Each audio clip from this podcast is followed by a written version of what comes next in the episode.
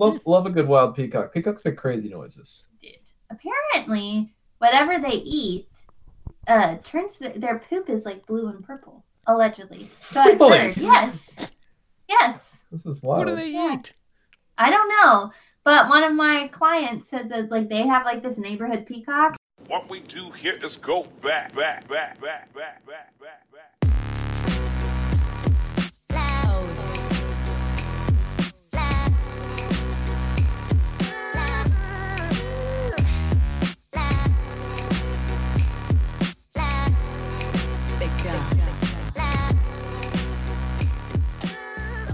Ladies and gentlemen, welcome back to the Wheel Route Podcast. This is mildly legitimate conversation amongst friends and lovers about college football and lifestyle. You can find us on the internet at www.thewheelroute.com. We are at the Wheel Route on Twitter. Wheel Route Podcast at gmail.com is the email address. And you can get the show from Apple Podcasts, Spotify, Google Play, Stitcher, all of the above.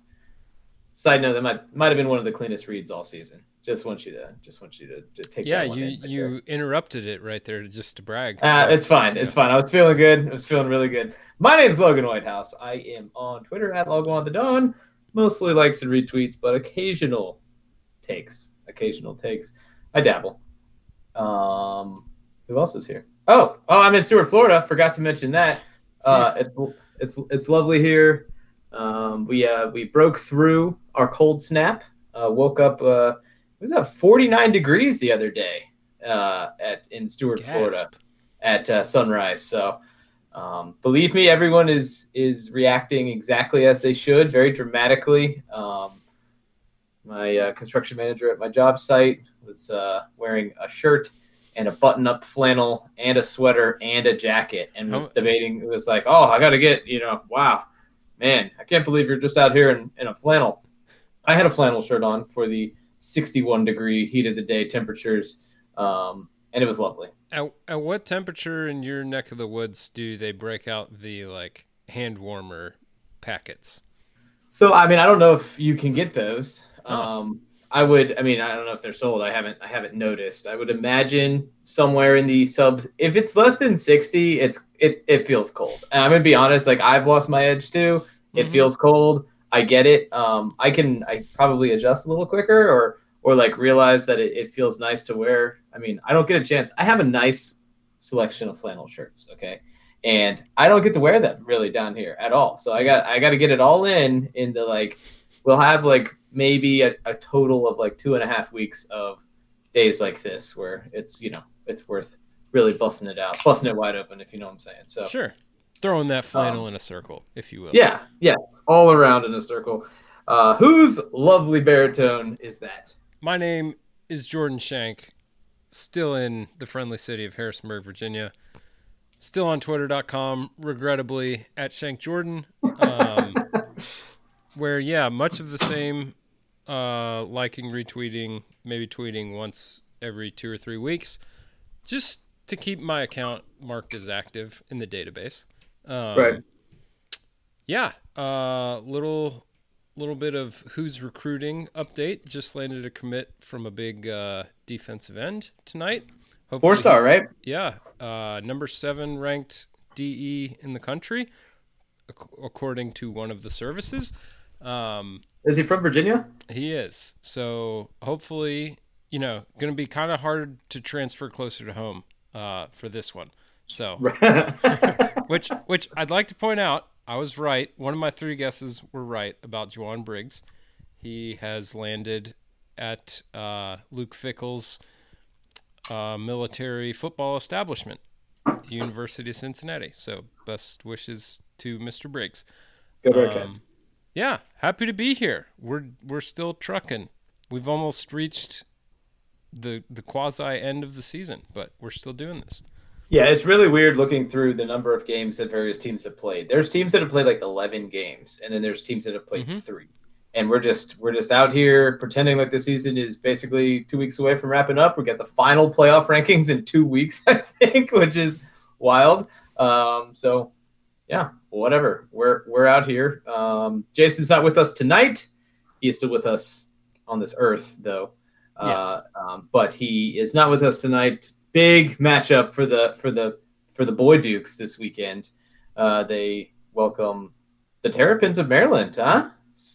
Are they SVP and them. or are they traveling? I think they're welcoming the Union Wow. the Union Bank and Trust Center, or whatever it is.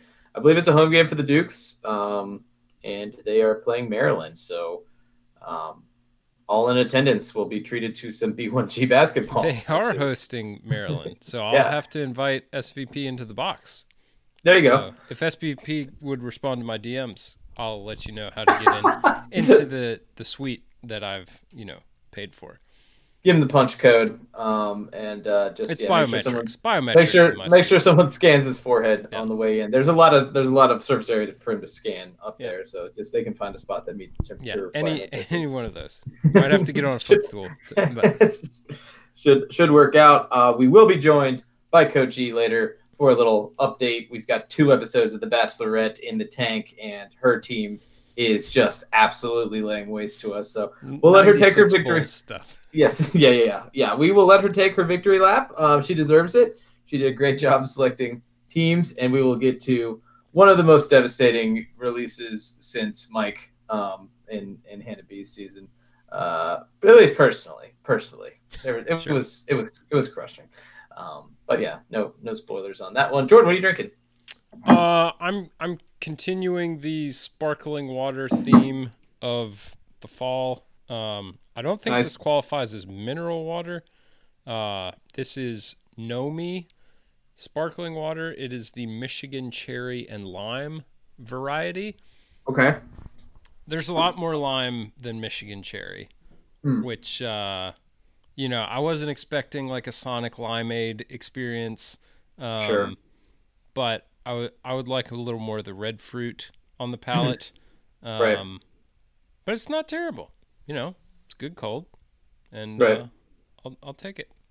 Jordan, were you with us that fateful day at the Sonic in Waynesboro when we were sitting around members of the Cube I don't think Uh, I was. lusting after like, man, you know what would be so cool is if we, we were drinking these limeades, you know, we all had our limeades and it was like, oh man, we should get some booze to put in these, man. That'd be so cool. You know, we're college bros. Yeah. And and we looked up and there was an ABC store like a seven iron away from there. And uh, you know, super fan of the podcast, of Colin Smith, I believe, sprinted over and purchased a bottle of Seagram's lime gin. Uh, that we that we proceeded to put in the um, in the in the limeades. It was delightful, a real delight. Um, we, of course, were safe on the way back over the mountain, Right. um, as as one does. But yeah, it was a good time. I just remember it was like it was such a great situation because we were all just kind of like casually mentioning it, and then we started to look around because there was like strip mall situation, sort of kitty Yeah. corner to the uh, to the to yeah, the, the Sonic ABC and Waynesboro, always in like the the nook of the corner of the strip mall, like adjacent to the Walmart, which or is the right there. Kroger or the Food Lion or the, Yes. whatever grocer. Lowe's. there. Yeah, exactly. So anyhow, good times, great memories. I am working on uh, these Modelos again. Mhm. I got, I did purchase. Jordan, you might may have seen at your local tienda. There might be uh, some of these sawed in half, like uh, twelve pack bottles that they just put like packing tape over one side, and they sell them as six packs. Have you ever seen this? I Okay, haven't, so- but uh, I will keep. I did that. out. I was I purchased that. it, so Okay, I purchased that today. nice. Uh, they're like half half a 12 pack with just four strips of packing tape over one. Impossible to get the bottles out because they're all like fused into the thing with tape. But Mhm. uh, we're out here. It was a good experience. Really felt like I was uh, interacting with the local community for sure. So Right, uh, supporting small business. yeah, been on a Modelo kick though. I like I like it. It's delightful. Yeah, I I will definitely in the in the Mexican beer space. I prefer Modelo and the Dos Equis over the others. Yeah, the Modelo out of the bottle is really good. I think. Mhm. Um, it's a little it's a little tangier out of the can, but it's fine. I I, I can Yeah. I can make it do for show. Um, all right. Anything to check in on lifestyle wise, Jordan? What's new in the Berg? Uh, not a whole lot in the Berg that I'm aware of. Uh, it's it's kind of hard to tell. I'm I Jason could have answered this for us, but alas, um, not really sure like how JMU's handling the space in between Thanksgiving and Christmas break or winter holiday break, I should say. Because um, there's Sure. war on Christmas, and we don't want to Mhm. anger any troops on either side. Um, You're right.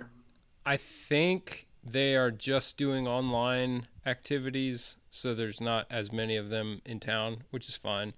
Makes thing makes traffic a little quieter, makes you know the grocery store trip a little bit less crowded, which Mhm. I'm fine with. Um, yeah, so we'll uh, we're just enjoying a little bit cooler weather as well. Got down into the 20s last night. Uh, I think we'll do that again tonight. But uh, yeah, that I mean, it's, break. it's it is December now. Yeah, so, it's you know, time for it's that. time. Exactly. Bring it on. Uh, very cool. Um, things are things are going going swimmingly here in South Florida. Just another week of work. Uh, would like to pour one out for my favorite radio show, the Dan Le Batard Show with Stu Mhm. Gatz. Um, big news out of ESPN today. I guess that uh, they will be parting ways beginning of January. So that's uh, about a month from now. Um, interested to see what is next for them. It appears there will be a next for them. Um, I don't know. Everyone seems to think that they might make their way over to Sirius. Um, just kind of keep the band all together and probably be offered more money and more creative space. I think at, at yeah, yeah at Sirius. Um, I honestly like one of my favorite things is listening to that radio show. So it is a bummer because I mean uh, it was nice to have them as part of the ESPN lineup because they were kind of afforded all of the ability to be the black sheep of that sort of um, ESPN lineup and kind of part of their identity was that was definitely part of their identity, right? Yeah. Being weird and being different and sort of challenging the status quo. Uh, they will be replaced by Mike Greenberg, getting another two-hour radio show. So, um, bit of a bit of a return to normal for ESPN, who will now have approximately seven of the exact same sports talk shows back to back to back to back to back to back to back. Um, but I, I think that's what they want.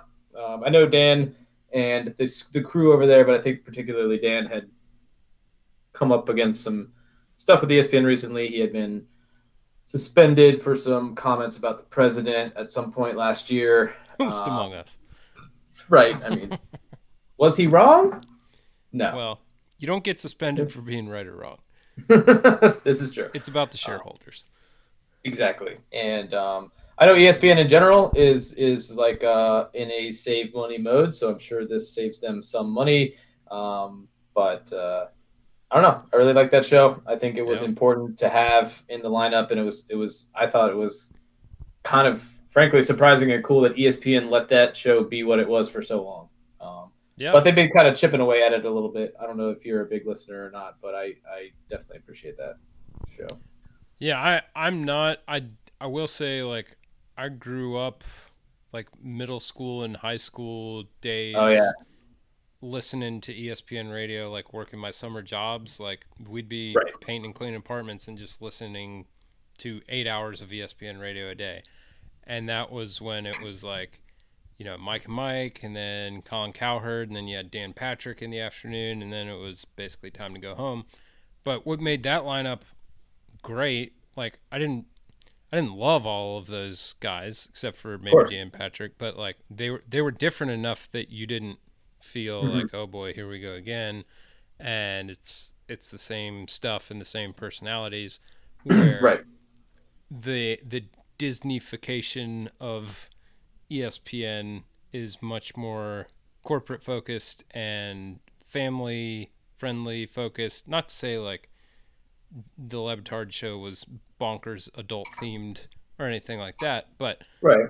They they were certainly less polished and less boardroom material than than everything else pretty much that that is in the, the programming right now. So for just for the sake of like it's good for diverse programming to have multiple uh, angles, multiple Perspectives. kind of ways to produce a show and produce entertainment. Yeah. So I think ESPN suffers and Dan and his guys probably don't. Um,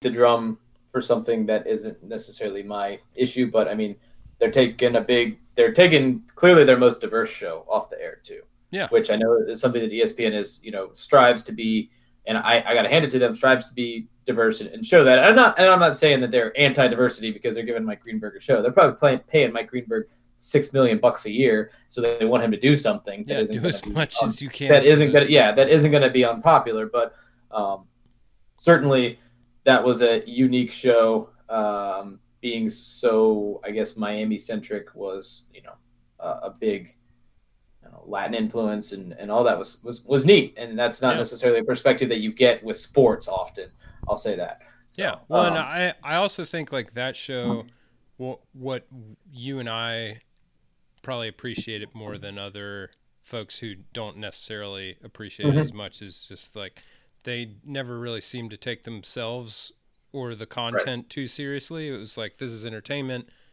We can be serious when we need to be serious, but let's not like overestimate our importance here. of course that's what I think uh, gets gets lost by a lot of other people.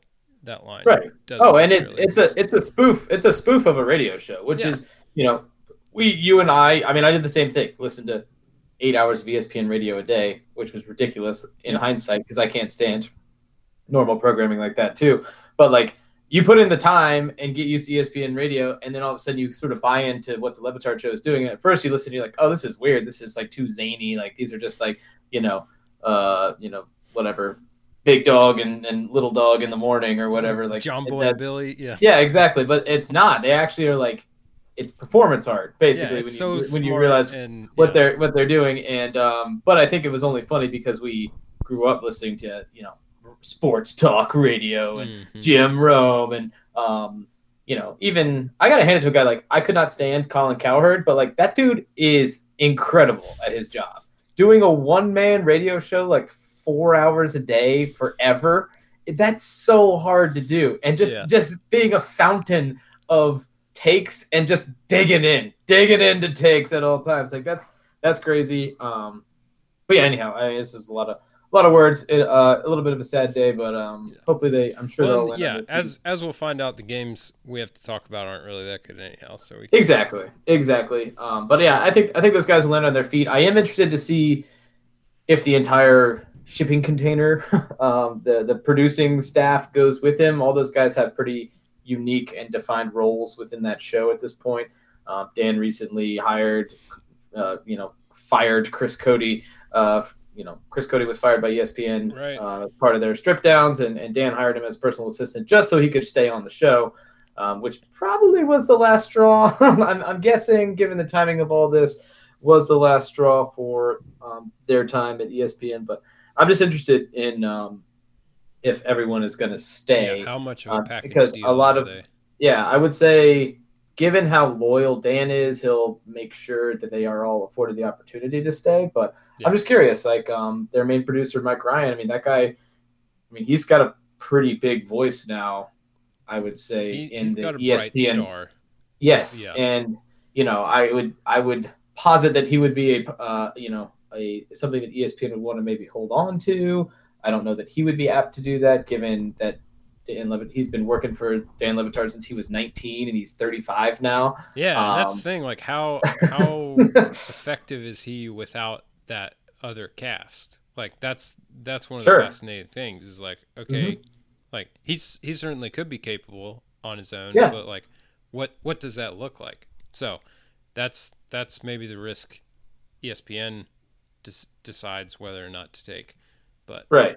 And I mean, I, I would say Stugotz is sort of your classic like slimy deal making climber guy. Um, acquired taste. It it will yeah, but it'll be really interesting to see if he doesn't like try to just push for his own ch- chunk of something, or if he wants to hitch continue uh, the gravy train hitch to Dan Le Batard just being the sideshow, which hey is Listen, paying for a pretty nice terrific lifestyle for him. Yeah, I mean sign me sign me up, boys. Is there a tryout? Like let's do this. So Yeah.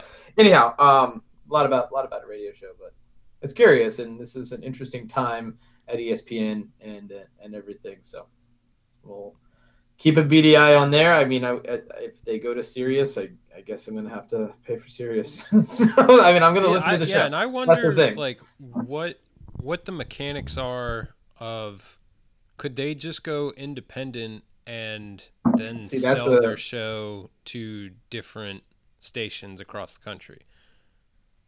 It- yeah, well, that's interesting. I was just gonna say they or they just do the pardon my take thing and just go all podcast, Yeah.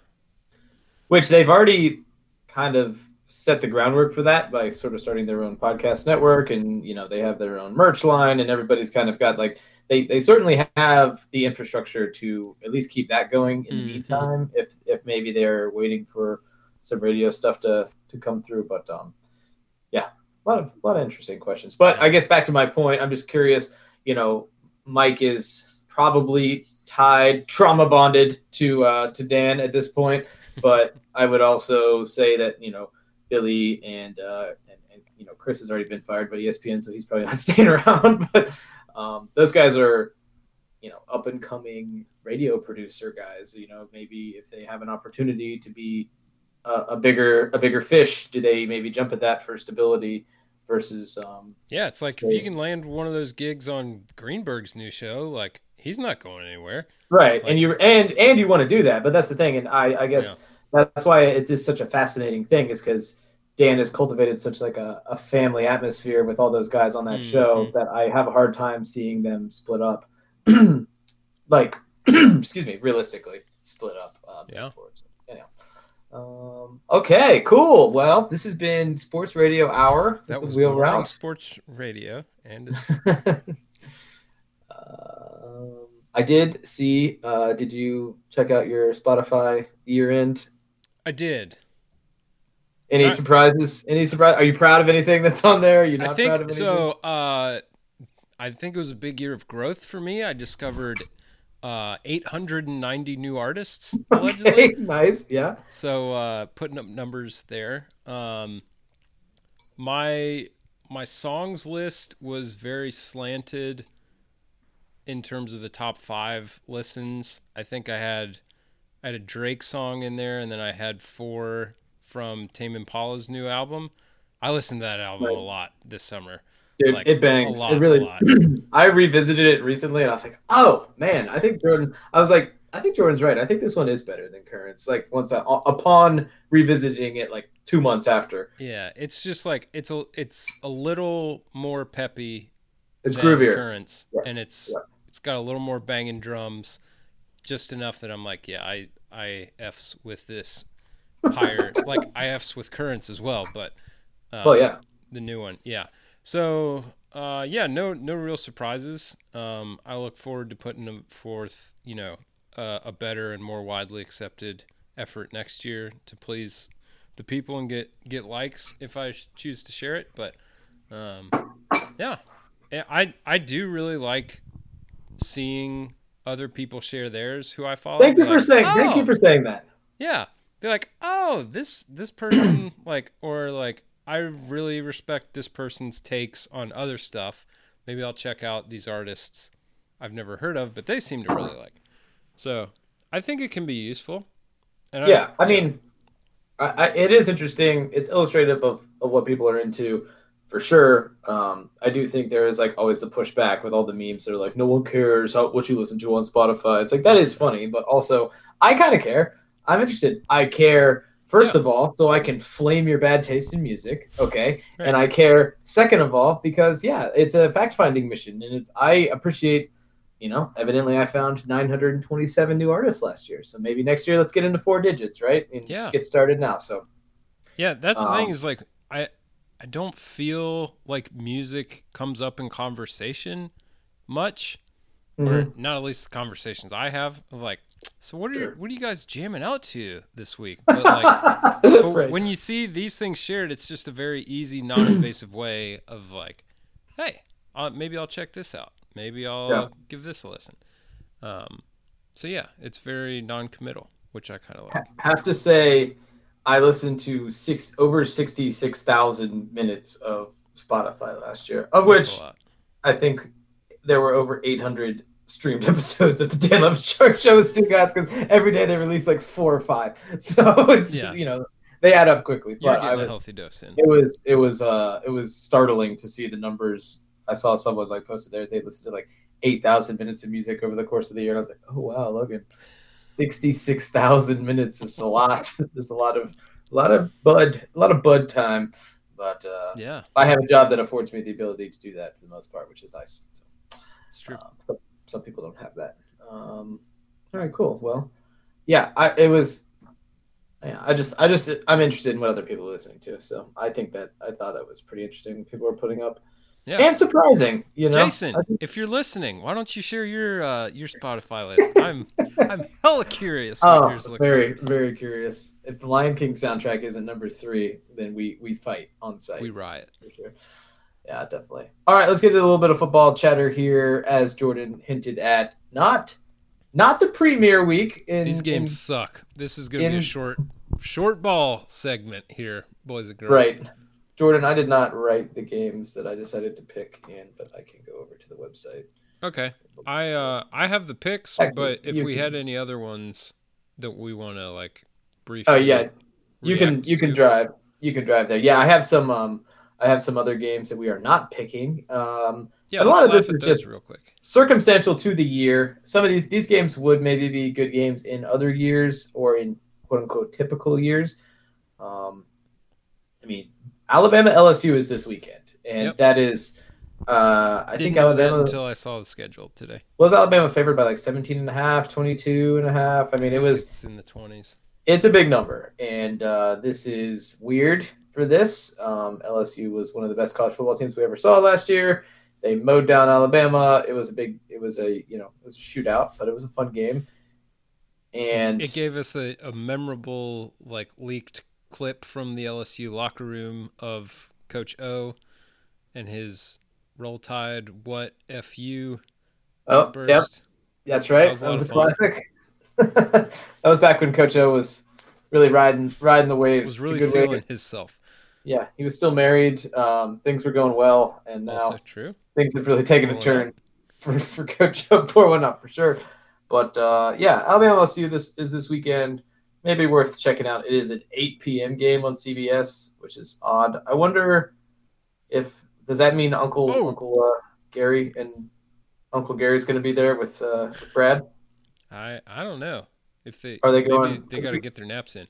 The line for this game is 29 and a half. Oh, 29 and a half. That's Yeah. gigantic. Alabama I- road favorites going into Death Valley for a night game, nearly a 30 point favorite. I thought that was I saw ESPN said that was a historic line for defending national champion, which makes sense. Makes a lot of sense. Yeah. So. It does. Um, yeah, so I mean, I don't think Alabama struggles to win that game, um, but 29 is a big number. I mean, geez. it's huge. Uh, we'll keep it moving here. Is Florida LSU, uh, Florida Tennessee the 3:30 game? Yep. It is So I indeed. wonder- I wonder who gets the A the A uh, the A block broadcasting team. here. What if they Not like that roll Vern out from Amen Corner at Augusta? Like, Oh, all right, I would love it.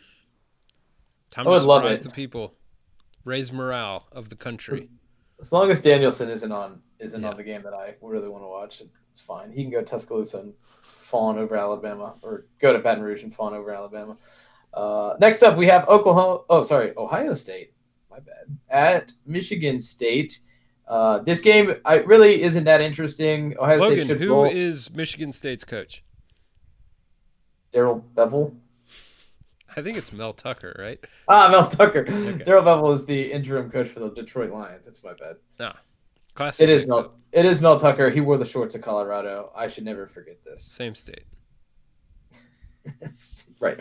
Um, Mel Tucker is the coach at Michigan State. Michigan State this year appears only to exist to ruin seasons for other teams, not to actually, you know, maybe go to a bowl game or improve their standing in the big, the big, the B1G. But uh, I don't see them putting up much of a fight to Ohio State.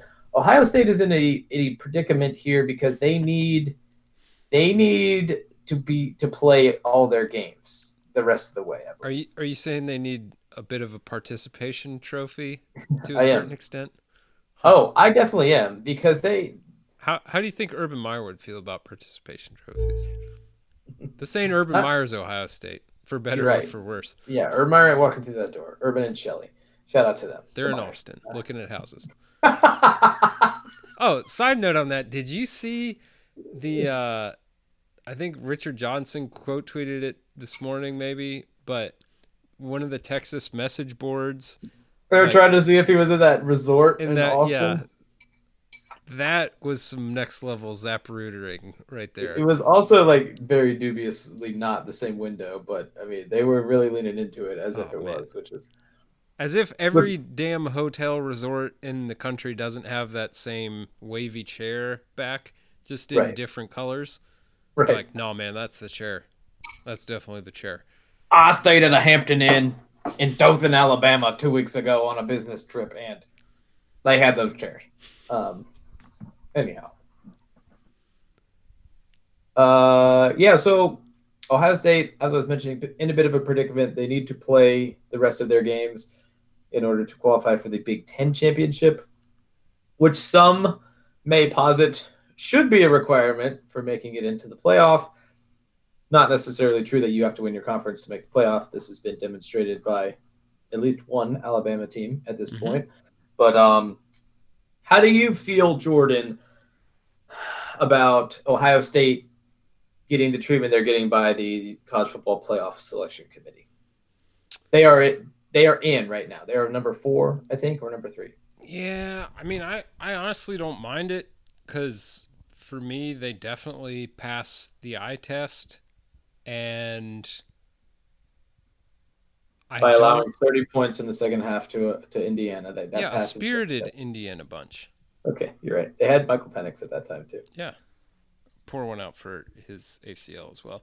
You right. Um, I yeah, I I think they are one of the best four teams in the country, and I don't think like where they if they don't play in the Big Ten championship game, it's not like and they still get in. It's not like they're keeping anybody else from the Big Ten out. The the bigger issue is like they potentially take a spot from a BYU or a Cincinnati. Is Yeah. where I would have beef. Well, BYU is never going to get in. So that I mean, the, the the committee's made that clear. Cincinnati has a chance, I think. well. Which sucks. I mean, listen, I think I think that sucks. Um, I guess I would say I feel uneasy about an Ohio State team that could potentially only play six games Sure. Even though I agree that I think they are one of the four best teams in the country, there's teams that are going to have played 10 games. Mhm. And I I mean, I just like it, it seems unfair. And I know the whole point of this is to get the four best teams that they're allowed to select however they deem necessary, but their their schedule is not going to be that impressive, even if they win all six of their games. And you know, they, they can't go back now and beat Indiana by more, and Indiana's probably going to look worse and worse now that they don't have their quarterback anymore. And they'll take that into consideration. But if you're putting your entire playoff resume on the strength of a seven point win against Indiana, you probably don't have that strong of a 10 resume. Indiana at the time. You probably don't have that strong of a resume, though, right? Yeah. So Well, and I wonder also, we'll never know the answer to this because Mhm. we're not at the in person meetings. I wonder how much TV ratings and ad revenue fo- factor into this year's conversation, especially given yeah, that, well, that's The- sells. That's for sure. yeah, they draw eyeballs and money is not coming in at the rate it does in a normal year. So, how how much are they just trying to recoup losses financially by keeping Ohio State in? I don't know, but I think it's worth mentioning at the very least. Yeah, certainly worth mentioning. Um, but it, it's definitely going to be interesting if. So, you know, Michigan had their game this weekend canceled because of COVID concerns within the Michigan program. I know Ohio State is staring down a Michigan game, I think, next week. Uh, and they need to be able to play that game in order to play enough games, I think, to get into the playoff. Uh, there's been some nefarious whispers around that Michigan should evidently just, you know, lean into Should the fall COVID on thing its own sword. and which I mean is is so stupid, and I don't Oh really yeah, I don't really care to discuss it, but it would be even more interesting if you have a Ohio State team that really barely plays five games, doesn't get to play in the Big Ten championship game, and because of Michigan. Because Michigan, right? And then you're not that Michigan beat them. Michigan just refused to play them. Well, and then it's just like they kind of get in because like the the playoff committee is gonna it's gonna be interesting this year if if Clemson barely beats Notre Dame in with a rematch yeah. with Trevor Lawrence in a rematch, and Notre Dame still acquits themselves very well, and it's the same game as before, but it was an overtime game before, and it's a 50-50 coin toss this time. It's like I think Notre Dame probably has shown you that they are one of the best teams in the country, right? Yeah. So and and Clemson will have as well, and Alabama I think has if so Florida beat yeah. right, but if if Florida beats Alabama, there's is four. there is yeah, there's four, and then there's Ohio State, and then if Cincinnati gets another game in, I mean they're gonna probably win their conference and have another game. They're gonna have legitimate beef too, especially with a Florida team. And eh, what I mean, I guess Texas A&M is still sitting out there too if something weird happens, yeah. right? I mean, well, again, this of all years would have been the year to to just like and, yeah. yeah, play around with let's try eight this year. We've shown that we every other sport games. did it this year. We, yeah. yeah, and we've shown that we can schedule football games on 48 hours notice. Like right. the BYU Coastal Carolina game, they basically called each other up Wednesday and were like, "Hey, you want to play Saturday? Sure, right. let's do it." And yeah, I mean, do it. So you could have an Alabama BYU first round matchup. That'd be really interesting, and you know, and BYU would get in and deserve to be there, and you know, they would get rewarded with having to play Alabama. Sorry, sorry for your troubles. Sorry about it. But you know, but that's that's kind of they're in right. They're in the dance, and um, I don't know. I think that uh, there's been some interesting conversation that has kind of been cropping up recently, and I think it's exacerbated by this whole year with you know, if, if your coach gets fired or if your team starts to kind of leak oil and get out of it, there's been a lot of opt outs this year just with kids that want to go and, and get ready for the draft. And we've seen people not play in their bowl game of late. That's been kind of a, a growing trend. I personally don't have like a super big problem with that, but right.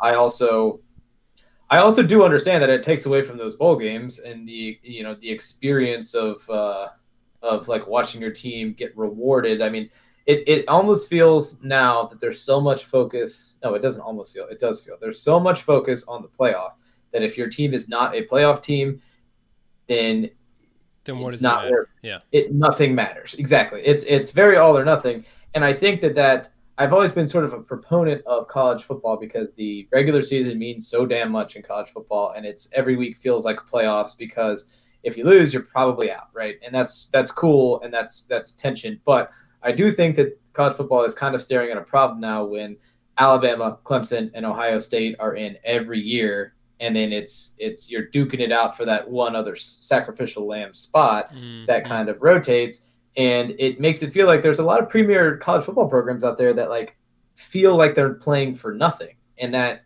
can't be true. Yeah. Um, I would say so. I'm interested in would it be better? I think it would be more entertaining, certainly, to have an 18 playoff. But would it be better for the health of the sport to have a bigger playoff so that you have maybe more investment from a wider range of teams for, for a longer time for the duration of the season? Um, because you're going to have probably a couple wild card teams that are going to get in based on strength of schedule and how some things shake out right at the end versus, um, you know, LSU loses their second game or they lose Alabama towards the end of the year and then you know all their good defensive players opt out the week after and and go practice for the draft because they don't want to go play in the Citrus Bowl and Sugar Bowl when because it's not a playoff game like that yeah. seems to me that seems a little ridiculous now if these kids got paid for their time then they might be apt to play in these games too which isn't a nothing point right mm-hmm.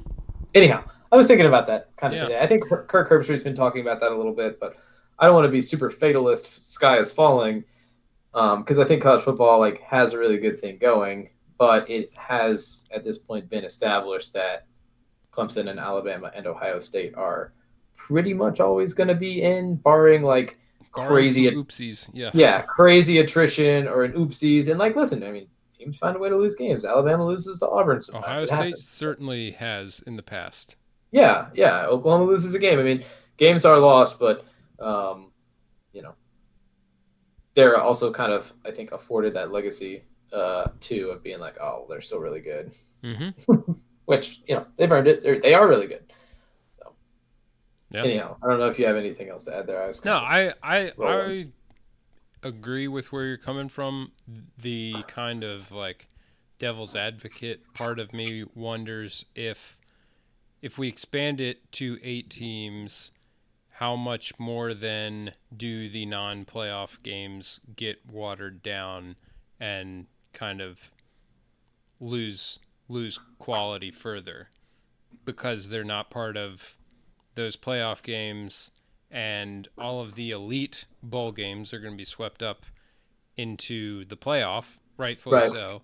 But like, what what's the top tier bowl that you get into that's not a playoff? Like, are, are we all?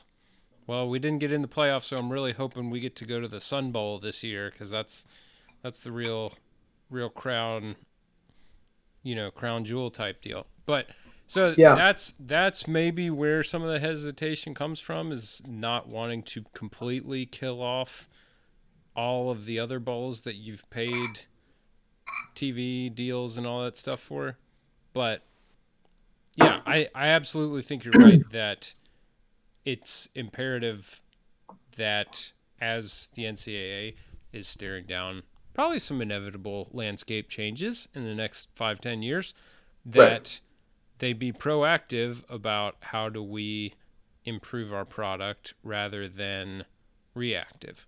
And not that I have any faith in the NCAA to do that, but I do think for us, like it's really easy to say they should be because they should Yeah. be. It's a smart thing to do.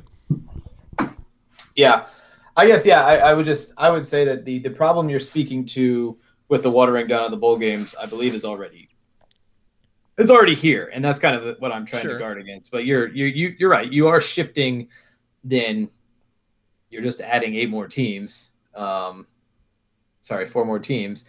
Uh, so you're really only adding a couple games, right? Uh, and you are certainly shifting the degree of focus or degree of importance just down the ladder a little bit. And then, yeah, I mean, so your most prestigious game is the Citrus Bowl, the Outback Bowl. I mean, you know, one of one of those type of games. You know, that's not exactly super exciting. So, um, but I mean, Again, I don't know. Wheel Route I would Consulting say- LLC will Right. accept dollars to consult on this matter. Right. Bowl season is fun, but I, I mean, it, I think it's lost a lot of its juice anyway. Just there's a lot of bowl games, and you know, I also am not in college anymore. I don't just get to go home and sit and watch bowl games like all the time. It's you know not Yeah, I have exactly. to put it up on my third monitor at work. when- yeah. know. yeah, now I mean I can work from home now. I, freaking, I can't drink beers when I'm working and, and watching bowl games. So, um, Jk, really can take a couple brewskis to Pound Town, but uh, yeah.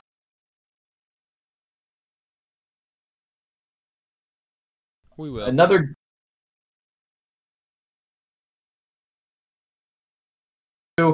Uh, I told Jordan before this podcast, I hate both of these teams. yeah. Um, they, I'm out on both of them, and uh, Not they can, it. They could they could try again next year, but game could be okay. You never know.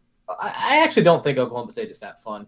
Um, their offense is kind of like really hit or miss. And, Yeah. Uh, It's fr- it's a frustrating brand of football to watch. yes. Yeah. Which is weird because Gundy's always kind of had it humming there with the offense, but they don't have super dynamic receivers, and their quarterback's been kind of hurt, and I think Hubbard has been a little bit in and out of injury all year as well. Yeah. and TCU, I think Boy. maybe uh, I don't want to say like they need to move on from Gary Patterson, but I think Gary Patterson is is, is playing with a little bit of uh, unearned um, prestige at this point. Like he's he's going off of mystique. I don't think he has the walking around money he thinks he has. Exactly. Yeah. Like I think he did a really great job with that program, built them up. They went to the Big 12. They had some early success, and now they've kind of settled into the middle of the pack Big 12 team. And for a team like TCU, that's a private school that could probably recruit whoever they want, that's in Dallas, you probably have your sights set a little higher than like finishing sixth in the Big 12 Yeah. every year. And maybe it's time to And Bring- and especially like when Texas is not doing so hot and Texas Mhm. Tech is not doing so hot. Even and- Oklahoma not having a great year. Right, exactly. And you you're like your best strategy can't be well, if Lincoln Riley just goes to the NFL then then we'll really have a shot. Bets Like- right? Yeah, that that can't be your your number one item on the agenda. Well, you also shouldn't be getting lapped by Iowa State. I'm It's sorry. true. You just you shouldn't be. I mean, it's basically a Big Ten school. Come on. Yeah. Get together.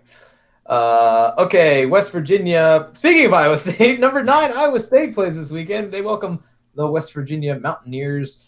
Uh, another game that could be interesting. Who's to say? Yeah, I This I certainly has- don't know until I watch Sports Center. This has the look of a game that Iowa State could cough up.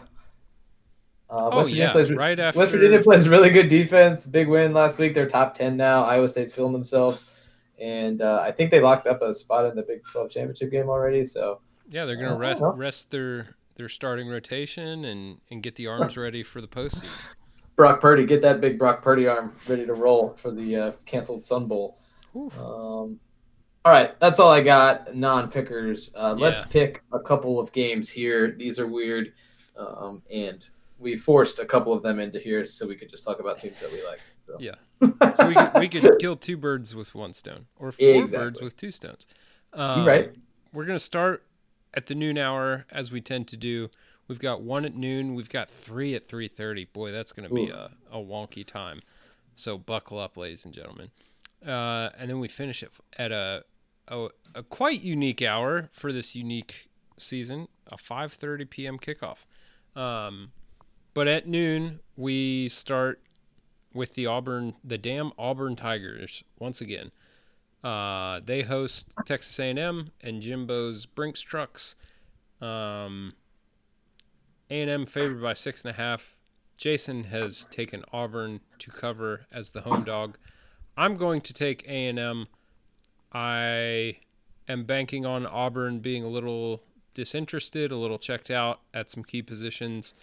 Bo Nix is Bo Nix. Uh, so I, I don't love counting on him for a second straight week. And I think Kellen Mond has a better game than he did last week.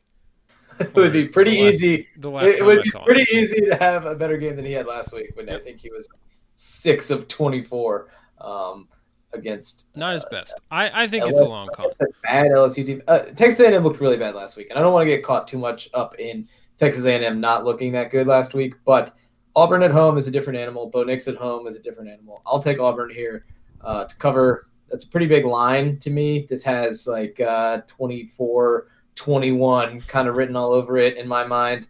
Uh, as you know, if if Nix can avoid a really a couple back-breaking, uh, you know, mistakes. Sure. I think this game could be pretty close. Um, they've looked they looked a little lively. They've they got some guys open, and you know, they Auburn's just weird. They're weird. I don't want to. That, that's not a reason to bet them, certainly. um, but they are much better at home, and Texas A&M has not been trending in the right direction here. Now, maybe you'll get a more focused Texas A&M, knowing that they need to take care of business here, you know, down the stretch to get themselves a chance. But you could have said the same thing last week against a really bad LSU team that they like did not put away. Um, Yeah. Like they they put away with a pick six, and otherwise that's a basically a six point game. I think going down the stretch against an LSU team that you know does not have a quarterback and was not playing great defense against anybody. They just they didn't do anything to take advantage of a bad uh, team like that, which is odd. So uh, I'll take Auburn um, because weird things happen at the end of the season, and this is how Gus saves his job every year. Um, and Yeah, but we're in, in December now. Like it's past. Well, I guess have we really seen December regular season Gus? We haven't. So, I guess not. So we'll see. The sweater vest is going to be extra. so I'm puffy. extra intrigued. Yeah, All right, yeah. uh, three thirty. We'll first stay in the SEC. We've got the Gators taking on the Tennessee Volunteers in Knoxville. Um, the Gators road. We've got big road favorites again. This time by 17 and a half. I'm going to go ahead and take the Gators. Um, I think Dan is is still on a bit of a petty fu revenge, scorched earth path direction, whatever you want to call it. Um, right. Tennessee, again, maybe a team that has some Oof. checked out potential. Uh, Big don't- time. Don't love their quarterback, though he he might be a little pepped up to play against Florida's defense this week. I don't know. Uh, right. Might be licking the chops a bit. So maybe I'll take the over here. Um, I don't but that. uh, I'll take Florida. I think I think they know that they want style points in the event Mhm. that they do beat Alabama, so that there's not much controversy to put them. in. Yeah, sure. Um, yeah, I, I I agree. I'm gonna take Florida too. I uh, I think this has the makings of like a 41 to seven Florida win, in Hmm. which Tennessee goes up seven nothing, goes straight down the field on their first drive, and everyone's like, "Oh, that was weird," and then Florida just like unleashes holy hell. This game has been really weird the, the past couple of years. I think Florida's completely demolished Tennessee two years in a row. Um, but there was like some weird stuff that happened in the game last year. I think Tennessee was going into the end zone to score a touchdown, and like uh, Oh, Kaiir Elam like forced a fumble out of the end zone, and then Florida Your scored it right away. in football. yeah, the worst rule in football bit Tennessee in the end there, and uh, yeah, I, I just think um, Florida should be hopefully they they tend to be a little bit more motivated for this game. Tennessee, their leading tackler, I think, got dismissed from the team this week uh, for some drug and weapons charges that were levied against him, and uh, so I hope he gets the help that he needs. But uh, not a great not a great move for your defense. Um, Big time checked out potential. Guarantano is gonna throw some interceptions. Um, I think that's he's proved that. We probably won't. We'll probably see multiple quarterbacks for Tennessee in this game. Um, and yeah, I mean, I think at, at this point, Florida is just finding unique ways to scheme Kyle Pitts open, and they're gonna try to get him the ball. And um, I mean, actually, really good things happen when he gets the ball in his hands. He like pulls away from DBs and stuff too.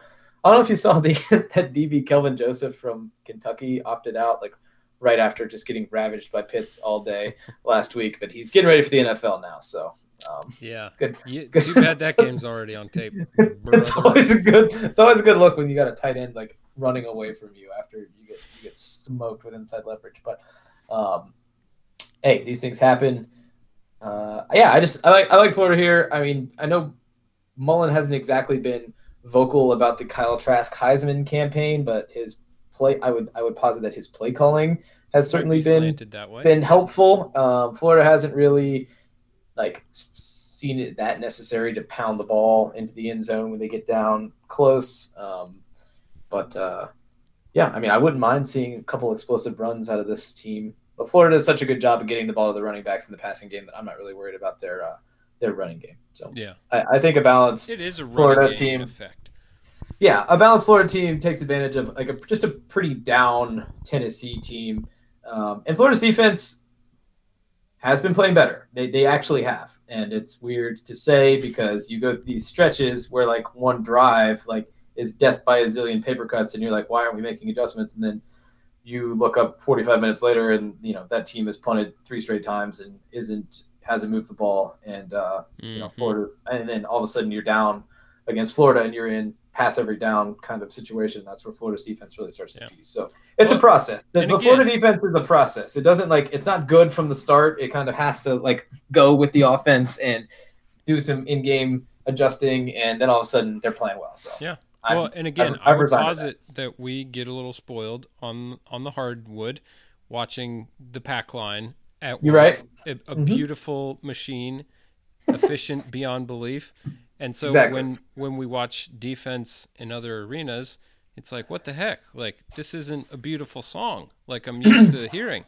Um, so it messes with our minds a little bit. Yeah, and I would just say I think I, I've said this before. I think the era of complete shutdown dominant defense is probably we're not in it right now. Yeah. and that's fine. I would agree. Okay, Uh, Jason is also taking the Gators, so we have consensus pick number one. so Uh, KOD for the boys. Yeah, shout out. Um, next, we're going to football weather country.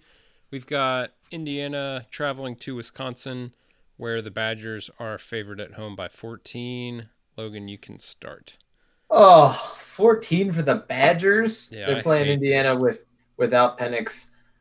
Oof. I will take Indiana to cover. I don't Oh. think they will win. I think they will cover. Uh, they play good enough defense. It's not like Wisconsin is really gonna light things up. Hopefully, I'm gonna say that. I'm speaking that into existence. Yes, So with faith. yeah, I'll, I'll take Indiana. I, I, they're well coached and, and they're going to be motivated. I know their quarterback isn't playing, but he was a true freshman. I mean, I think they probably have someone else on the roster that you know maybe even has more Probably experience. than knows his way around the playbook. Yeah, exactly. Uh, exactly. I, gosh, I'll take Wisconsin. Um, this feels like a Wisconsin team that's basically a coin flip of like, are are they just lights out or are they kind of running around in quicksand and Right. really struggling with their food? Um, I I'm counting on Wisconsin to have it firing on on all cylinders. Um, I okay. don't I don't know. Like maybe maybe Indiana the the spark is gone again. You you took a took a loss at the QB position. You you didn't really reach the mountaintop. Felt the comeback against Ohio State fell short. Um, so maybe there's a little wind out of their sails. And uh, Wisconsin, Yeah. they they love playing football in December. So uh, give me the Badgers. Okay. I hate this game. And I, I didn't. I didn't like that either. That Yeah. did not feel good. All right, so let's go to a game that I'll probably hate just as much. That's Boston College at the University of Virginia. Still in the 3:30 p.m. time slot. Uh, UVA favored at home by four points. Uh, Jason is taking the Hoos. I am also taking the Hoos. Uh, I do have some concerns about UVA's ability to stop the run because traditionally these games with Boston College are just like Boston College runs it. oh, down. remember? Yeah, we watched the AJ Dillon game uh, here. You were here. Oh my Yep. god, we couldn't find it for like three quarters, and then we Yeah, found then it, we and found we it like, uh, Fox Sports Southwest or something, and uh, man, what a what a depressing show that was. But Right. uh, yeah, so I am worried about that given UVA's lack of depth on the defensive line. But Boston College is only running for like 112 yards a game this year, Hmm. so maybe maybe not the traditional BC offense. Maybe Hafley's started to turn the roster into something new. I don't Hmm. know, but I like kind of the momentum UVA's had. They got they got kind of a, a little mini vacation to Tallahassee last weekend. Didn't didn't have to get hurt. Didn't have to suit them up. Uh, so I think they might be playing a little PO'd. Uh, you know, Clemson took out a lot of a lot of pent up anger and aggression out on their post Florida State cancellation opponent. So maybe the Hoos do the same. for Pittsburgh. Uh, God, I really don't like this. I because I'm like very encouraged for Boston College because I think they made a good hire, and I don't know if that guy actually stays around that long. I think he, he might be the kind of guy that moves on um, Yeah. for bigger, greener pastures or less cold pastures. Who knows? Uh, TCU maybe. but UVA is they kind of know what they're they kind of know what they're doing. They got a nice little identity going on offense at least for now. Um, good rhythm. Yeah, I'll take UVA. I think I think yeah, that seems to be the.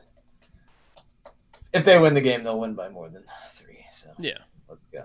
I like But this is four and a half. You said. four, just four. Ah, push City all day 24 20, 34 Mhm. 30. Come on, I can feel Awaken the echoes. All right. Uh, we'll finish it off with BYU at Coastal Carolina, 5:30 p.m. As previously mentioned, just uh, you know, a scramble situation of a Yeah. scheduling. Uh, Shout out to them. yeah, they made it happen. They're they're making it happen. Shout out to also all the equipment managers who loaded up the BYU truck on extra short notice and uh, have that thing humming across the country right now. So Shout out to uh, College Game Day. College Game Day too. Sure. Making it making the trip. Uh, so yeah, we've got BYU favored on the road by a clean ten points. I'm gonna go BYU. Love them. love Yeah. Zach Wilson. Uh, I, I, I guess this is a reverse elevation situation because BYU's got better, better lungs because they're used to playing at high altitudes. So when they come down to sea level, they can kick out everybody's ass even Yeah, harder. it, it basically Lance Armstrong. It's a blood doping situation. They've Yeah. just been they've been living their life. Their blood, the red blood cell count is through the roof. Precisely. So much more oxygen. They'll use that tempo to their advantage. Uh, yeah, I like I like BYU here big. I, I think they're demonstrably better and more talented than um, Coastal. I'm I'm happy they scheduled this game. I'm it's cool to see two nine and zero teams like this trying to you know help each other out for lack of a better word. Um, that's cool. But uh, I do think that BYU and and the, the brothers and fathers along their offensive Husbands and defensive- fathers. husbands sorry husbands and fathers along their uh, offensive and defensive lines will probably be um, too much for coastal carolina um, but coastal's good i mean and they've got a Yeah. they've got a unique a unique offense and a really good story and and um, they do some good things i don't know that byu's defense is you know lock lock the lock the damn gates or anything like that but i do think that they uh, are going to be better over the course of this game and i, I think a win by 10 is not asking too much for It's feasible. for, for the boys from Provo, the husbands and fathers from Provo. All right. So that's five games picked. Who did Jason Uh, take there? Jason also took BYU. So we have three Oof, consensus a lot of games. consensus here. Gators, Hoos, Cougars. The Gators. Mm. Mm-mm-mm. Your sweet Love to see it. All right, cool. Let's uh, take a quick TO and we'll get to some bachelor's talk. All right, welcome back to the Wheel Route podcast. Uh, this is part two of the episode tonight. Coach E, welcome to the podcast. Thank you, thank you. How are you? Doing well. I, Big big week for you, yes, I moved into my own office. Mm. small business owner. Yep. Um. So shout out to all the people who believed in me, uh, who've just been having these sweat and tears with me. Uh, but yes, it feels good. I was kind of hoping do. you went with shout out to absolutely no one. That would have been a, a great move, but I'm, Yeah. I'm not heartless. I'm not. No. Next off, I have a you. big I- heart. I believed in you. Thank you. Appreciate you, fam. um, so yes, been working tire- tirelessly to get that done. I was supposed to move in on Monday. Cleared cleared my schedule for this move in to only go and get my keys and be told they were still painting and I couldn't move in that day. So I've been having to like move in in between like seeing clients. So also shout out shout out to my clients who've been kind of dealing with a bit of chaos this week. But you know what? It looks great. The couch and chair got as- assembled with that stupid little like IKEA tool you get. It's an Allen wrench. but it's not even thank you, an Allen wrench. but you know, Wayfair and Overstock furniture just as much of a to assemble as the IKEA furniture. so you know. So anyway, Emily, Emily, I hope you didn't pay for the the sixteen thousand dollar Wayfair furniture. That's The part of Tallulah, the Tallulah shelf. That's part I of the am happy activities. to report that none of my furniture had names, uh, you That's know, like human names attached to it. So I was very mindful of that as I was ordering. Um, the Wayfair experience not as great as Overstock. I think I'm I'm an Overstock. Uh, What was what was wrong with the Wayfair? It took them two days to ship you one shelf, and it came in two boxes. no, that was that was Overstock. Oh. But like, I just feel like the Overstock experience is better. Um, and I think they have better customer service, better like actually like uh, their website's better. Like Wayfair, I know Oh, is their it's kind of hard user to interface. navigate. yeah. Their Yeah. website is the GUI is much better. You get better like tracking updates. Um, you know, I get the text messages. Like That's all important. Your your uh, um, order is like 10, 10 stops away. You're like, I'm waiting with bated breath. But anyway, so yeah, that's So the, exciting. anyhow, the UPS guy and I have been pretty close. I now I have relocated within the house to the front room, um, the front Okay. office room, which is very nice. Taking really like getting a lot more um, connection with the environment, better better sunlight, More vitamin D. worse internet. Are you connecting to the extender? I am now, and it got better. Uh-huh. But Go uh, Just got to run. I'm telling you, man, that hundred foot Ethernet cable. I It'll might change have your to just life. get one and put it through uh, the house. But uh, yeah, so but anyhow, the UPS guy and, are get, and, and I are getting pretty close as he comes every day with another item for Emily's office. But uh, I think we're about done there. Yeah. Yes, Coffee table? I have a coffee table coming. I am trying to refurbish an old piece of furniture to turn it Mm. into a desk. If that goes poorly, might be ordering a desk. I think to Okay. prefer. I, I looked at that thing. I think it might work. I'm telling you, you just gotta believe in the vision. Yeah. I was just giving you some concerns that I had. I also found like a. I don't want you to get carpal tunnel. Oh, thank you. I appreciate You You have that. enough. You have enough physical maladies right now. It's it's like one of those. I mean, um, old uh tool shelf organized with all the little drawers. It's either that or it's like a Dewey Decimal System like library card. They were kind of one okay. and the same back in the day. I've It's like an so research. heavy. apothecary type deal. Yes. Yeah. Yes.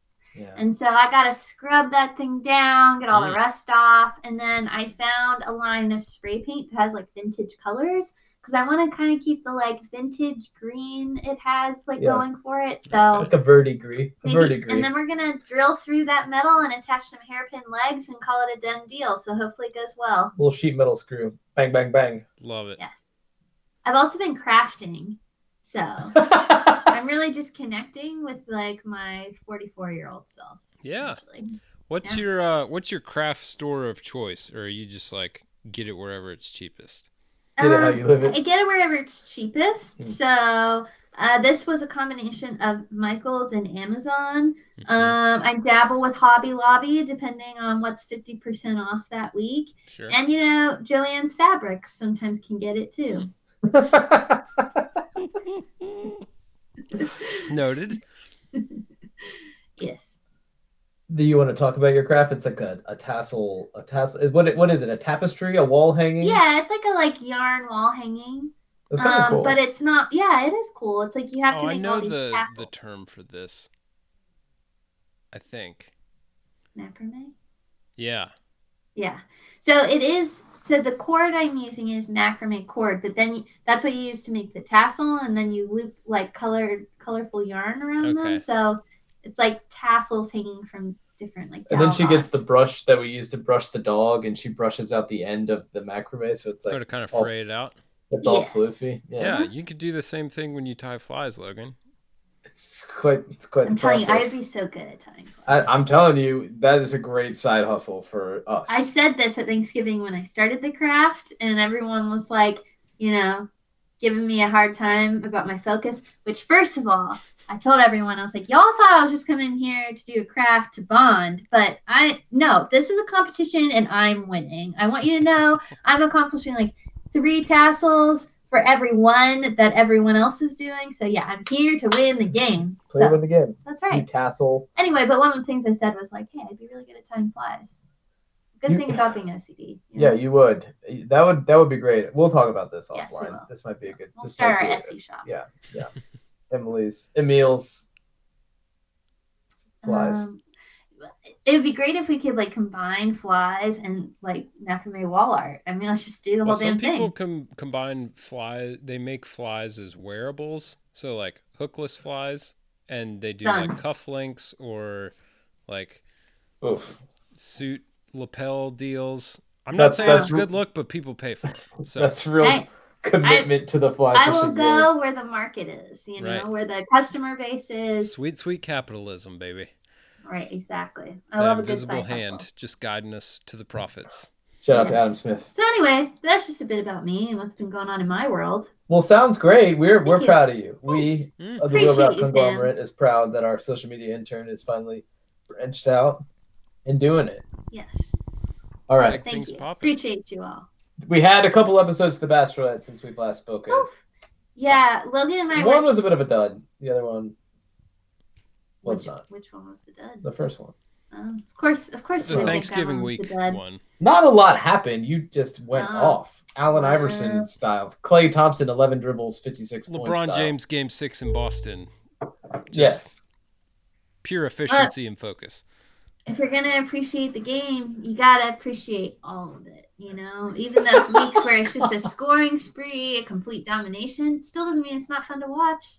Right. I kind of thought it wasn't as fun to watch. Just like there was there was less drama, less volatility.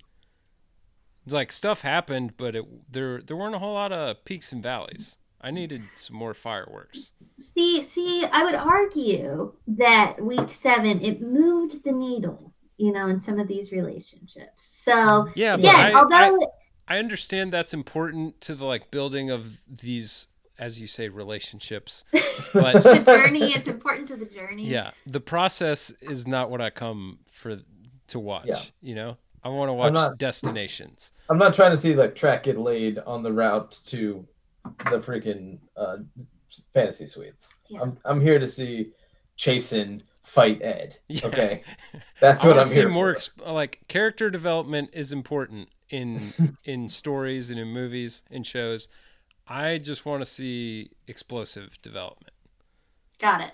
Okay, so on that note, we'll just briefly summarize week seven Sure. to say that it was a Coach E freaking Oh, scoring yeah. spree.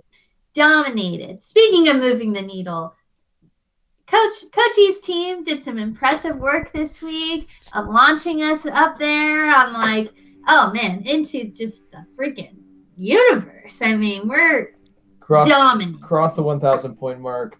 Uh, a true accomplishment. Really, I'm very proud. Uh, I've coached them up for this. We really talked about strategy and They're you know, running the they're offense. impressive. They're running the, Boy, offense. the boys are pulling up from any and Yeah. everywhere and They're- hitting. They're hitting the cutter. Yeah. Yes. Yes. Uh, Ivan had a one-on-one date. Sweet, sweet Ivan. Came off well. came Really off pretty well. Well-rounded, sure. Uh, they You- had. Do you think he has winner potential? No, Me neither. Yeah, no. I could see him being. The, he's going to be in the top three. He's like could see that. he's so nice. He is so nice. Yeah. He seems very nice. Look, most of these guys are going to do just fine after this show. well, okay, yeah. just fine. Um, he is one of them. But yeah, I think he's top three, and but not not the winner. Definitely Not not, tippy top two. Maybe even top four, not top three. We'll see. But yeah, very nice. They had a game night, my type of date, staying in, playing games, They had ordering some room service. the damn biggest chalice of ice cream I've ever seen in my life. Look, I love ice cream, and that made me kind of sick watching them. Yeah. I was a little disappointed he didn't pick the strawberries off and bl- try to blindfold her and Yeah. do a callback to his previous moves. like four days ago. Yeah, but there were there were a couple of shots where like the ice cream was just leaking onto the coffee table because it was all Ugh. melting out of the the big it's a thousand degrees in the middle of the salad desert. bowl thing. yeah. Um, we had what felt like a very like natural conversation about Black Lives Matter um, and police brutality. It, it felt like when It I was say natural, uninterrupted, came which up was nice, too. naturally. Yeah. Yeah. Yeah. and um, I thought it was like a really like as someone watching the show, it was a good conversation to hear, if Yes. that makes sense. Um, and to see it like on national television. And uh, we also learned a little bit more about Ivan's family and his brother. Um, and kind of get, I think, you know, when you hear those things- 75 year old dad. yeah, It's an old dad. very old dad. Yeah. Anyway, OD. uh, That could be the Dan date seemed- Le Batard someday. True.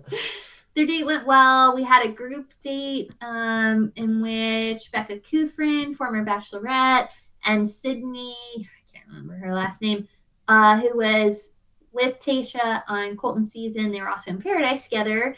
Came to help judge the competition. It was essentially like a like dare Scavenger hunt dare thing. yeah, where they were like partnered up and they had to complete these different dares and like film it to prove they did it. Yeah. There was challenges like you had to like drink a smoothie, but once you picked the smoothie up, you had to drink in it and it revealed what was in it. So things like, you know, uh, There was supposedly some nasty things in there. Um, scorpion. Riley really made a, a, a real show of nearly vomiting. But he didn't. That's what's important. Hey, You guys listen, keep it down. listen. That's right. He's got. He, they, if there's one thing we know about Riley, it's that he's got self control. Right. They had to find Chris Harrison, and Chris Harrison had to like Autograph autograph somewhere where the sun doesn't shine. Um, right on the beehole. They also had to like get on the like hotel grounds, like what would you call that? Like speaker Yeah. Intercom. thing? The PA Intercom. system. Thank right. you. And essentially make like love making noises. orgasm noises. Yeah, Yeah. O faces. That if was- you will. Just pretty awful. It did. It did lead to a funny little clip where where Easy just yelled out like, "Damn, Blake's got some demons, dog." that was funny. That was, That was really funny, and I love yeah, Easy. What a what a guy, huh? right? Yeah, Yeah. love him. I'm gonna get He's in it for the long haul for sure. Yeah, Yeah. definitely. Anyway, that's pretty much like oh, to continue off of the previous week's episode where Ben like didn't go to Tayshia, kind of waited for Tayshia to come at, come to him, and then she was all upset and confronted him like Ben. I The night it is the on night is over, It's Ben. over.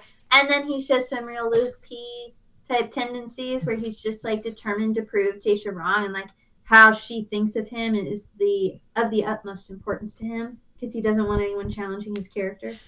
Um, he just like he he talked about it in such a way that like it sounded literally like like Will Muschamp post game breaking down like what his defense did wrong. It's like we're just gotta we gotta get back to the drawing board. We gotta do what we gotta do. I need to get in there and I gotta do what I gotta do. and I gotta to get time with Tayshia. I got to get time with Tayshia, you know, and there's a couple of things, you know, there's some things that didn't go in my favor, and I got to work through the adversity that's in front of me. It's like, oh my god, dude, like relax with this I can only control the controllables. Everything else, like I've just Yeah. got to react. He sounded like a quarterback. way. Yeah, it sounded like an NFL quarterback, like stamped out. You know, this could have been freaking Carson Palmer in back in the day. Who knows? Who knows? real Jeff George type. Uh, so he he goes to see Tayshia Right, late in night. her suite. Mm-hmm. Um, they have a little special moment. He orders like a bottle of champagne or whatever, and all is right with the world. He Sure, he ordered. it. really doesn't say anything dude, he doesn't ever say anything new. He's always saying the same. He thing. reiterates the same things, like I'm just like so nervous around you. It's like I've don't just get like it, like never been this nervous. I've just like Oh, never like this felt crazy this way. how nervous I am? I've never felt this way about a chick. I mean, usually I'm just running through chicks. and then know? anytime she kind of asks him a personal question, he'll kind of start to answer it, and he'll be like, "Um, I'm just, I'm so sorry. I'm just so distracted by how beautiful you are." You're like, Oh this yeah, guy, that's a real lame a boy move. what, what a move! Oh, Wow, he's a boob. Anyway, biggest boob since Clay. Ed also thinks he's going to, you know, really turn on the charm and go see Tayshia, and he doesn't find her sweet, which is a total like producer move. And he goes to Chris Harrison's instead, and he ends up having a nightcap with Chris. So Ed is Ed is a fascinating character.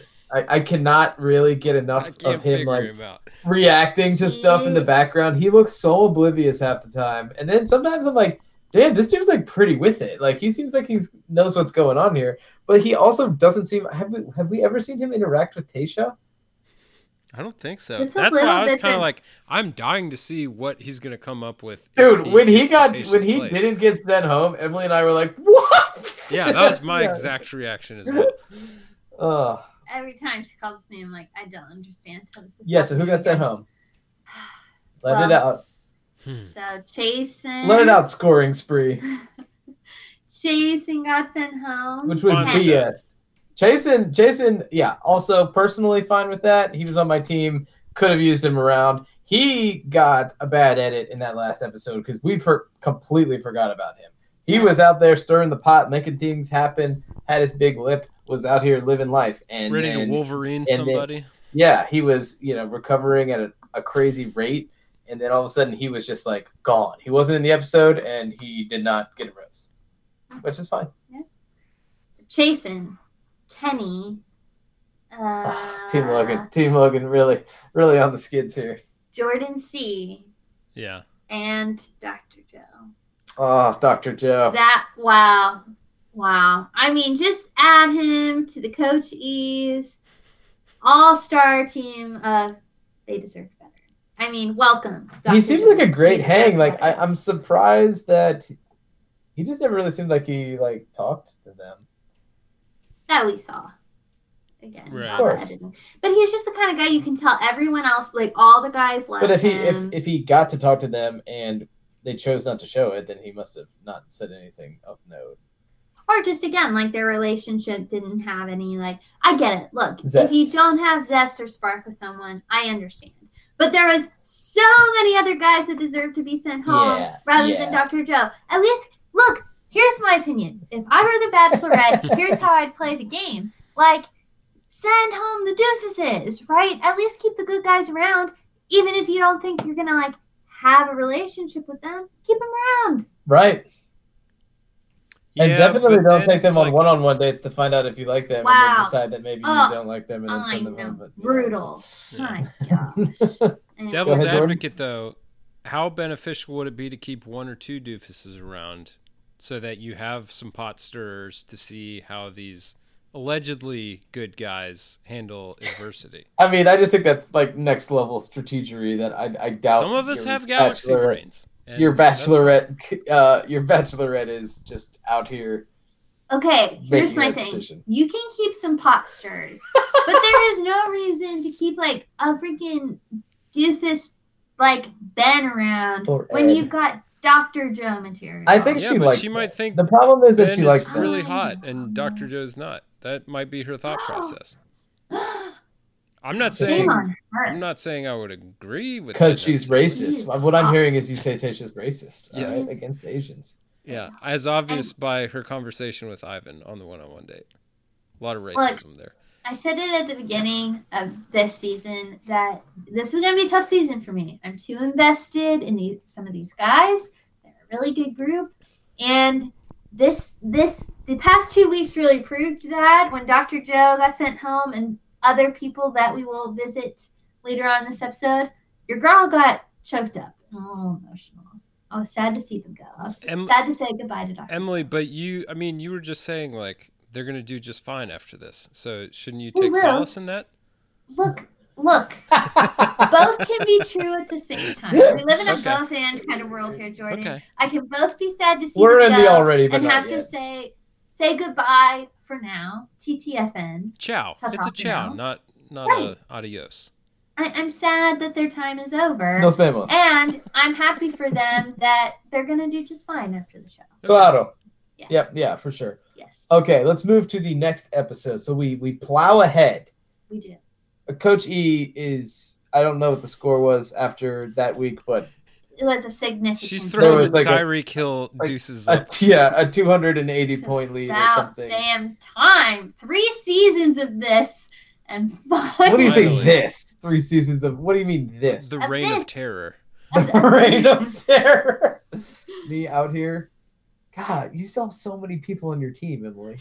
It's crazy. We Jordan and I both have three, Mhm. and one of mine is Blake. Wait, Easy's still on the list. I'll take them off. You're done. Jordan has more dudes than you. Jordan. Yeah, I didn't I didn't Wow. pull Logan's guys off because I didn't want to spoil Wow. anything because I knew you Oh. guys were a little behind. Oh, you're very gracious. Yeah. very That's nice the wrong you. one. Wrong one. I try to be a good friend. Go up. Oh, There sorry. you go. Okay, sorry. Pull up. Pull up. Oh, I forgot that. I, I feel like Blake isn't here because I hate him. So, um, okay, So let's bad. uh, go in. What is this? What'd you say? I said he, he, Blake is so bad. He's Here- awful. The problem, Jordan, is that knowing our luck, freaking Zach C is gonna end up being like No, Z- I final think Zach two. is gonna win. I think he's gonna win. I agree, and I'm gonna be so mad because I'll be doing so well all season, and Logan will still win because the points you win for being like top two and Listen, the we'll see how one, it goes. We'll see how the cookie I'm- crumbles. I'm all You guys are you guys are pretty Look. feeling pretty uh pretty antsy about this. I know. I feel I'm like I sitting in the can't. catbird seat as they call it. I feel like I can't really bask in my own team's glory right now because Because I just still like- have a single guy Yes. on my I, I volunteer to give my electorate votes to Emily's Okay, team yeah. at this point. Not until Logan is completely vanquished will we dine. We have to So throw him into. Mount Doom. Uh, unbelievable. All right, let's get to the next one. Uh, this was a, a slight scoring spree for Team Logan, actually. Yep. Uh, put in a little bit of work. Um, good for good for me. Yep. Shout out to me. We are very proud of me, as Will Hill once said back in the day. Yes. Um, we had a one-on-one date with Zach C. To get us kicked off. Yeah. It was a classic. Oh God. Every freaking season, we have some version of this state where they play dress up with some kind of goofy over the top photographer, and it usually involves dressing up in Let's just say Bridal the photographer, a little too much dip on the chip. Little too much Right. dip on the chip. There are some A Hunger Game vibes. Like he would have fit in with he did. That is Yes. true. So true. Ah, that's funny. Anyway, so they get dressed up as bride and groom. they kind of like made like a big deal out of like wearing wedding dresses, which I mean. So typically, the interesting thing is that typically when they have this date, whether it be on the regular Bachelor Bachelorette or Bachelor in Paradise, they've done this date too. Like it's usually the contestant that gets nervous. Where I think this date actually kind of gave us a glimpse into how nervous Tayshia is about the idea of getting married again and some fears and anxieties she has about that. oh, Tayshia not being the contestant. Yeah, she's the star. Okay. The lead. Yes. The Bachelorette. She is. some The would. Bachelorette. Yeah. Okay. Um. Sure. Yeah, it was weird. It just seemed a little over overwrought to me. I mean, what isn't? Also, the the pictures that they showed were not the pictures he took. I hope, right? Oh, I hope not. That looked like somebody's cell phone picture. I saw someone said it looked Not like they were iPhone taken in the back. They Oh, were these, the pictures were taken by the backup camera on a Toyota Corolla. so bad. They're, it's like, like, all they probably just fuzzed out. grabbed like freeze frames in the production truck and we're like, "Here's, Yeah, here's a we're, picture." we're good. Let's call it artsy. Yep. Chalk this one up. We have Carol to the uh, intern on this. we have to torture some of these. Also, none of those outfits were. I mean, the dresses were horrific. I mean, she's, One she of them was okay. bad in them. No, look, Tayshia looks good in anything. She's gorgeous, but like the the clothing itself was just awful. Okay. Okay. Yeah, I didn't really. I wasn't. didn't- I wasn't I didn't- critiquing the dresses very much. Got to be What, honest. how did you feel about some of the suits in Texas? I, I I mean, didn't- there was there was a lot going on on the rack. I will say that. I'm generally not a fan. Like the first thing he came out in was the white jacket on over the black pants. Looked like Oh, the it's maître d'. terrible. Yeah, it was. It was It very service all white? industry looking. Anyway, it's I don't unimportant. Think, I don't remember in all white, but I'm But I'm it- personally a fan of keeping keeping your jacket and pants the same for the most part. I feel that. If you go khakis and uh, Oh, khakis and blue blazer is fine. That's Oh, of course. That's easy Virginia to gentleman. A real To Virginia death gentleman. me. you can go seersucker. you wanna, wow. it makes you want to sing a little Maroon Five uh, in the uh, on the on the on the, the steps of Capitol Hall. You know what I'm saying? You know, just Wake my hands a call. Oh, oh, tangent. Okay, so oh God. Logan often wakes me up with songs, sometimes dance, you know. And Oh wow. the other morning, I'm like brushing, I'm brushing my teeth, and Logan just like appears in the doorway of the bathroom in his like little uh, boxer briefs, and he starts singing that song, "Wake Up Call," and A Maroon Five banger. yeah. And so later we're telling the story to one of my girlfriends, and he was like, "What? I thought it was, I thought it was relevant. You know, say, it's a wake up, good morning song." She goes about finding your lover in the bed with somebody else. How is that relevant? Are you trying to tell me like something where Logan? He's like, "Well, you know, not that part." Got you in the morning. Sorry. I mean, listen, it's a banger. Okay, I'm sorry that I didn't like do a deep dive on the lyrics to make sure that like the tone completely matched what I was going for. The song is I'm called "Wake Up. Call," and it is a banger. That those are the two things that I was worried. These are the facts I'm working with. Yeah. Right. Mhm, Okay. Anyhow, I, I do it pretty good, Adam Levine as well. Jason and I, if Jason listens to this podcast is on it the weeks Levine? on the weeks that he I uh, don't remember. does not host. Jason and I really need to fire up the old uh, Logan Quotes Twitter page because I've got some good ones. You just been piling them up in drafts. That's Yeah, I, That's I saved them. I saved them in the notes app in my phone. So yeah. Hey, I've got. I mean, I've, hear. listen. I'm spreading the good news. I got good things to say. Okay.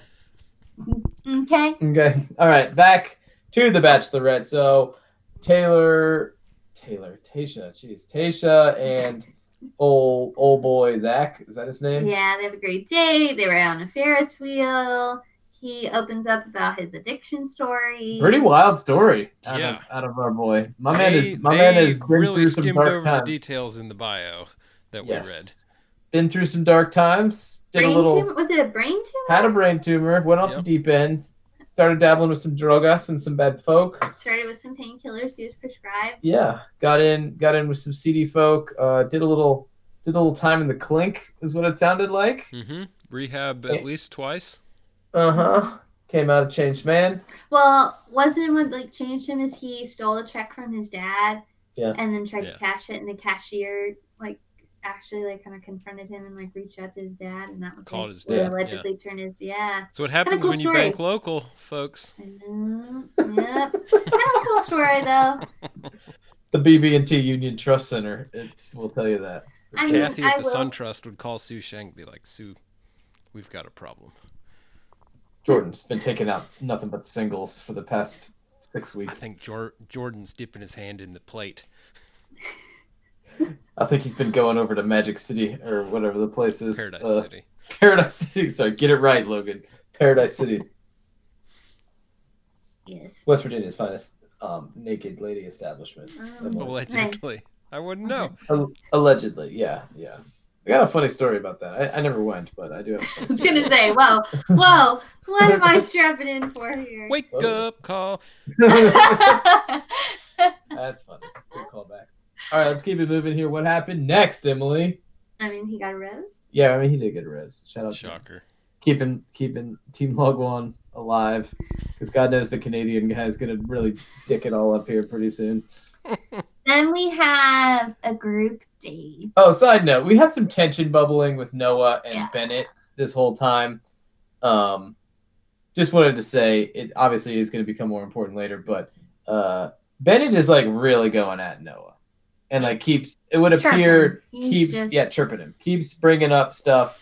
Oh, well, obviously we all didn't get any time. It was stolen from us uh, at By the young last, uh, Noah. conference, by young Noah, and he keeps saying like young Noah, and like he is rapidly going like he's taking the route. Uh, remember when when Garrett turned into evil Garrett during uh during um, Hannah B's season, yeah. and just decided Just like I'm got not gonna longer. I'm not gonna win, so I'm just gonna go ahead and like die on the sword. I'm gonna die on the sword. I'm gonna mush this uh, this charcuterie board right in Luke P's face. And uh, you know, this is sort of the approach that Bennett appears to be taking with young Noah right now. Yeah. And also, listen, to be honest, don't hate young Noah's vibe. All right, I'm like kind of into it, kind of into it. I know he's a little bit of he's a little bit of a needler, but like he's always got that kind of grin on his face, like you know he knows, and he's making all those dudes so mad, and I love it, and it's great, especially Bennett. Like Bennett is like thinks he like wrote the book on how to be a gentleman or something, which is absurd, preposterous, and. And, and like, all he's doing is like just being extremely douchey about his Hamptons house and his uh, house in the west coast, and I didn't have any. I didn't have any space for the French cha- the chateau, but uh, you know, I figured uh, three homes was good. Oh, come on, man, get out of here. Yeah. Anyhow, Noah's a real guy. He's got some real issues and is kinda wearing them. has All the vibe I like it. he's been a, in a fraternity before. You think? and feels this need to And, like, like, murdered- oh, let put murdered this young someone? man in his Yeah. place and just kind of like haze him a bit, but like by running circles around him because I sound smarter than him and I can Yeah. like It, lose him. it in feels like. Bennett definitely thought he should be in a secret society by now, but nobody's invited him, so he's like taking it out on the world. a hundred percent.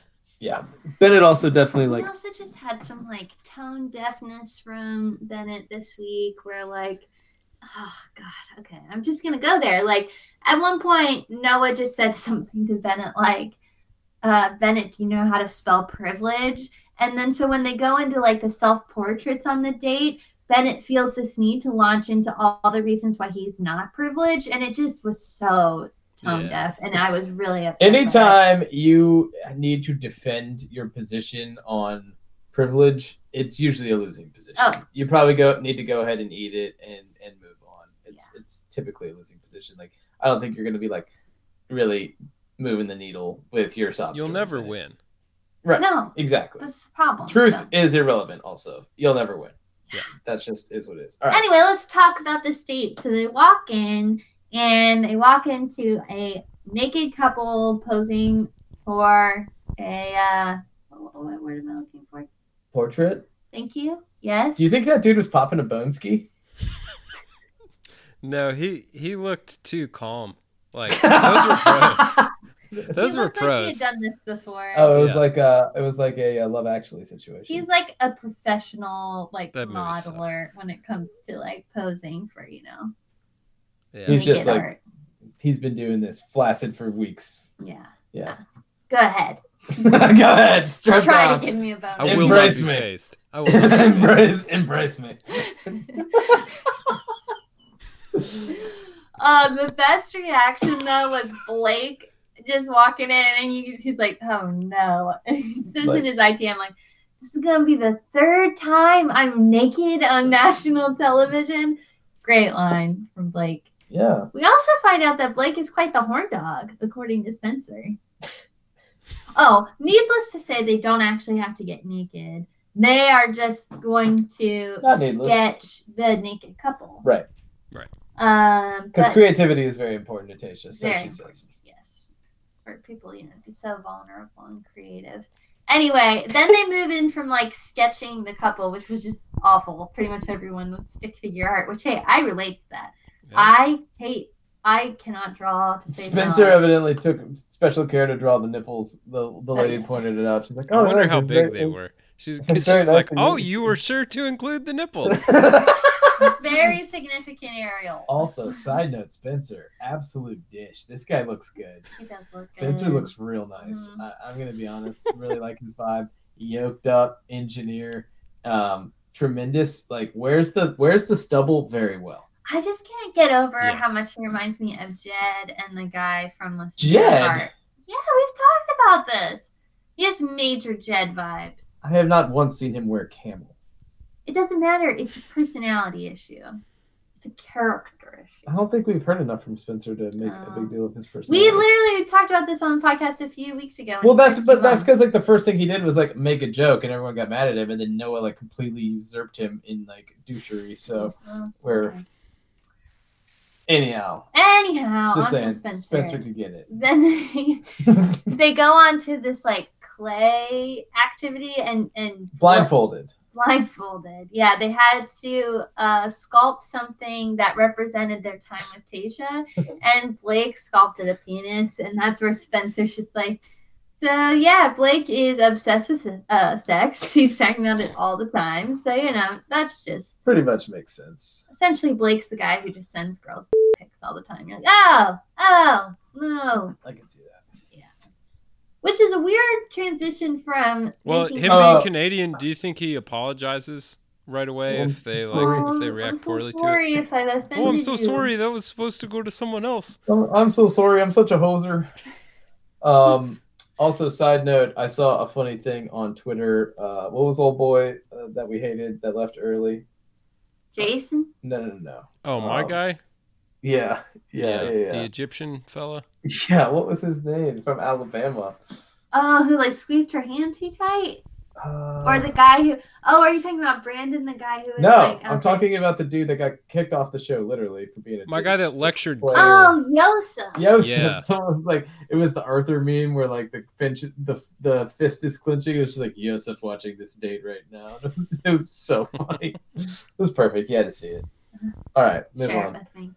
Next well, up, it was just funny the transition from the clay penis to them when they had to do like the self portrait, and freaking Blake does like a turtle dove because dude, he was so into it too. It's like this is quite the shift. And it's like he's like next to it, like presenting it, like y'all yoked up with like the freaking uh, Oh, apron God. on, and it was like talking about like the deep meanings. Like it was like, I mean, it was a bad drawing, but it was like well thought out, and like he had like a whole speech. anim- it's the, Well, yeah, because uh, he's the wildlife monog- guy, so he Yeah. knows. Yeah. But then you know, okay. So what we should say about Sandhill this whole, cranes, sandhill cranes are also monogamous. It's very sad. If, it, too, right? if it's, I don't think so. Don't dolphins like rape and pillage for fun? I think I think they do.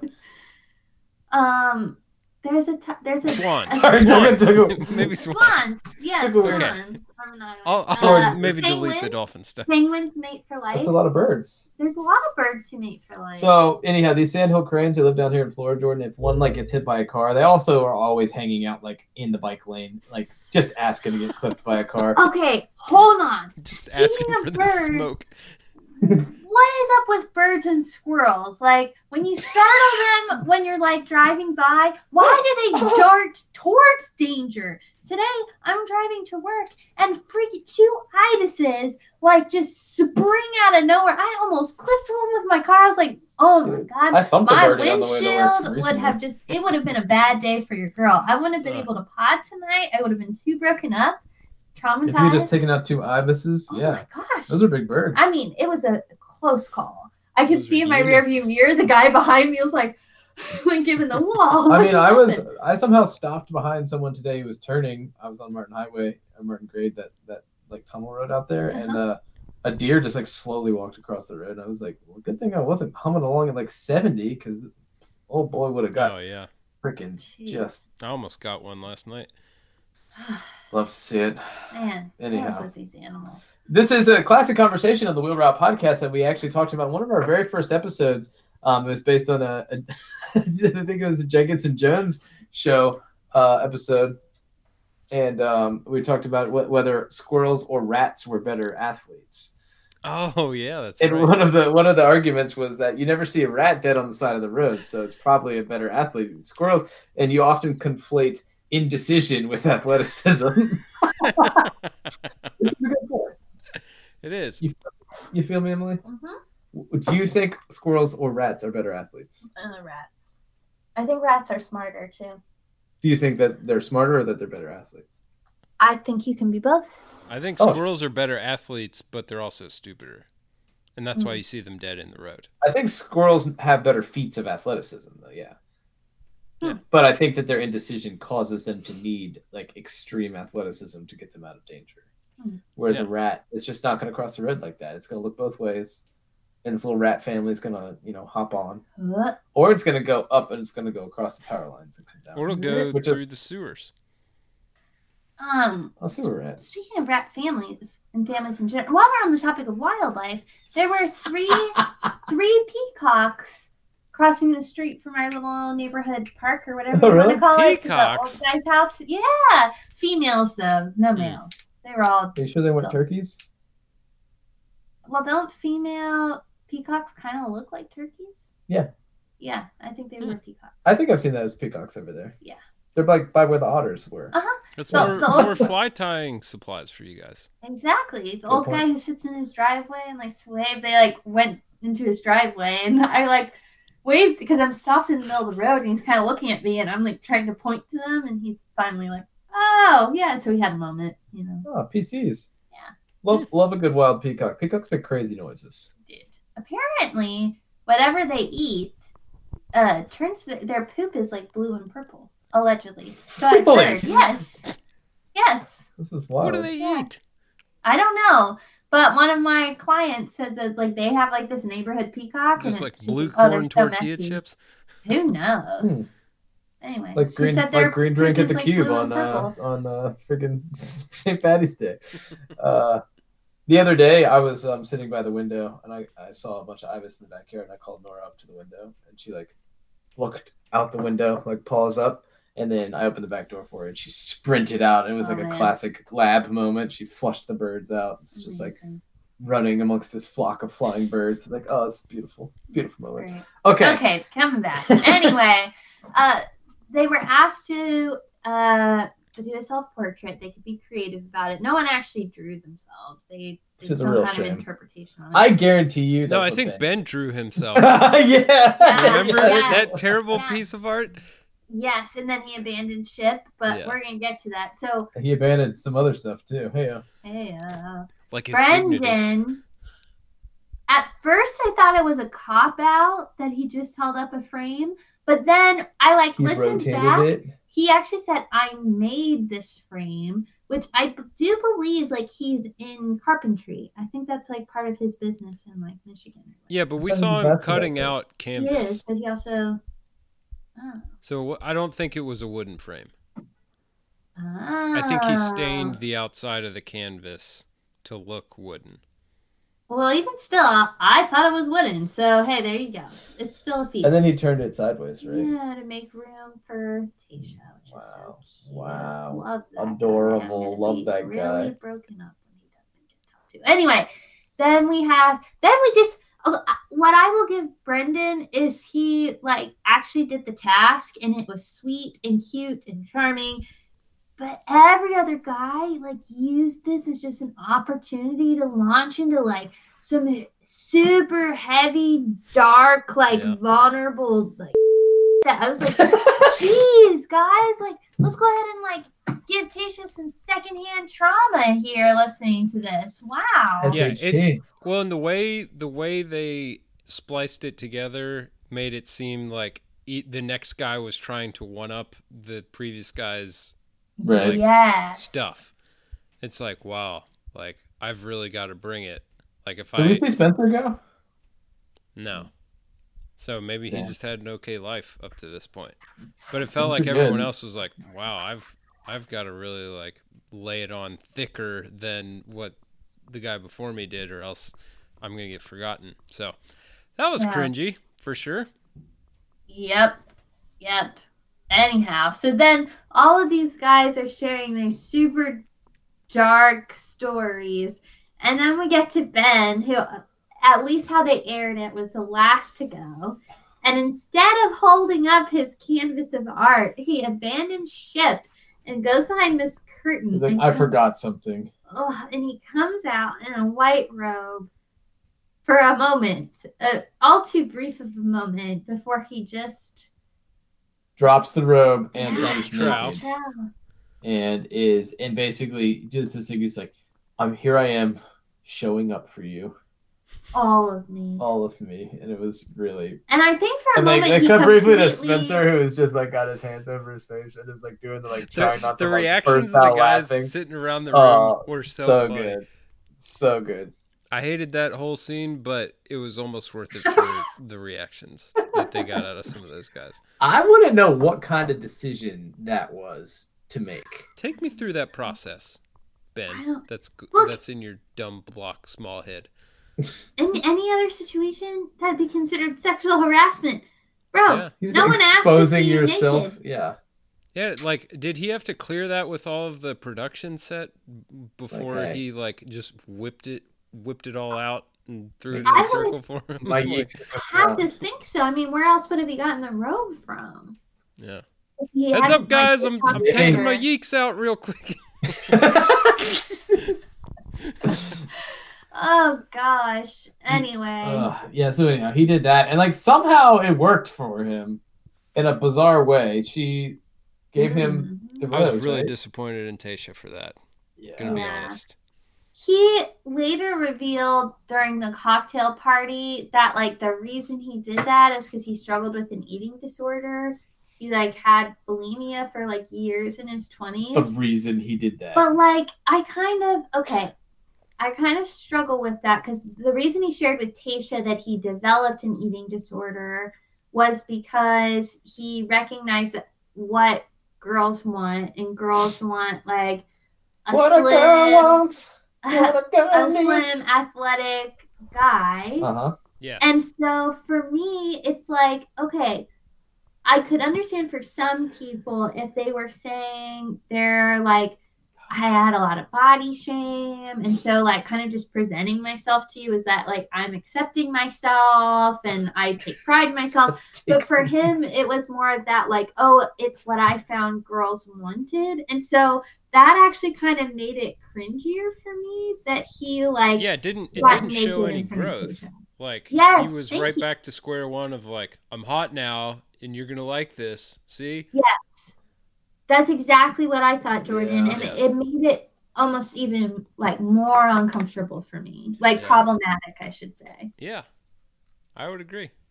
But yeah, I do think like Logan was talking about how he gives off major Luke P vibes, and I think this was also a mirror of Luke P in that um, on Hannah Brown season, she kept asking Luke to be more vulnerable and like just share something with me, and then he like finally shared something remotely personal. She's like, "That's all I've been asking for," and this like same thing happened. So it's like, well, what are you looking for, Tayshia? Like honesty and someone like just being real with you or is your like concept of vulnerability let me tell you about the darkest thing in my life. And there, Right. I've been vulnerable. I've checked the box, and now we can move on because that's how it's coming across. You want to hear about the craziest thing ever? Yeah. I, I murdered a hooker in Vegas. There, I said it. You Like, think whoa. Riley's story was bad? Well, let me tell you mine. Yeah. Yeah, it's it's unhealthy. It's pretty toxic, but anyway. Word. All right. So then we had a, another one-on-one date. Our man Easy. Easy Hmm. was left at the house. There was a charming moment of Easy and Zach kind of just broing it out at the house. I, I like those when they go back and it's like the two guys that had the one-on-one dates that aren't on the group date and they're Right. just like chopping it up. Unless it was Luke P and anybody because there wasn't any talking going on there. Well, the time that it was Mike and Luke P. Oh, that's still one of my favorite moments in television history. Especially Mike was wearing that like cardigan, you know, and like reading a book, and he's just like looking at Luke and nodding his head. Oh, it was so great. It was a great moment. Shout out to the great ones, you know, the all-star all-time cast. greats. The, all-star team. the all-star cast that was Hannah Brown season of the Bachelor. Oh but- man. Um, Anyway, come back. yeah, so they go on a uh, a cute date, as Easy kept calling it, This is a cute date. Oh, love that guy. and uh, they they got like they did they went ghost hunting. I'm really disappointed you have to bleep that out, by the way. It's 'Cause okay. It was adorable. It was adorable. Got to protect the young ears that listen to I it. know. Tighten it up, Emily. Tighten it up. I'm just yeah, I know. She's just quoting. That's I'm really meant for uh um serious. LA Yes, thank you. Hey, once Le Batard gets there, he can bring us with him. We'll be fine. Yeah, we'll be part of Yeah. the we'll be part of the uh the the universe. Um yeah, so I mean they went ghost hunting, which was like I, you know, it was that's a good bonding activity. You know, you get to like be all cuddly and and oh my god, I'm so scared. Easy. Okay. You're such a you're such a I- big burly See, man. I I kind of felt like this was a little bit too casual of a date to take somebody on who you would be serious about. So I kind of started getting uh-oh vibes for Easy when when they started doing the haunted house thing. mm-hmm.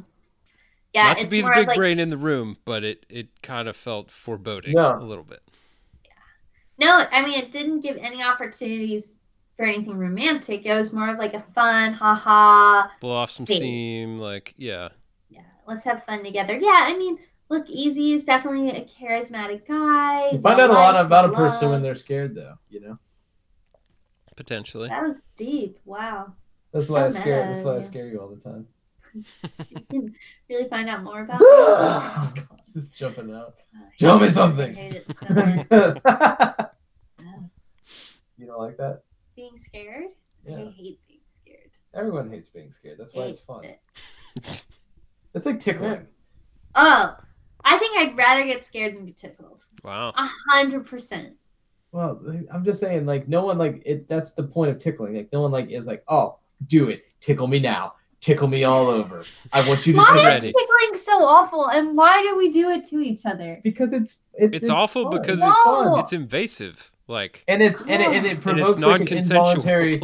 It provokes like an involuntary. So what you're reaction. saying is it's problematic and toxic, and we should all stop doing. in in a lot of cases, it can be. Sure.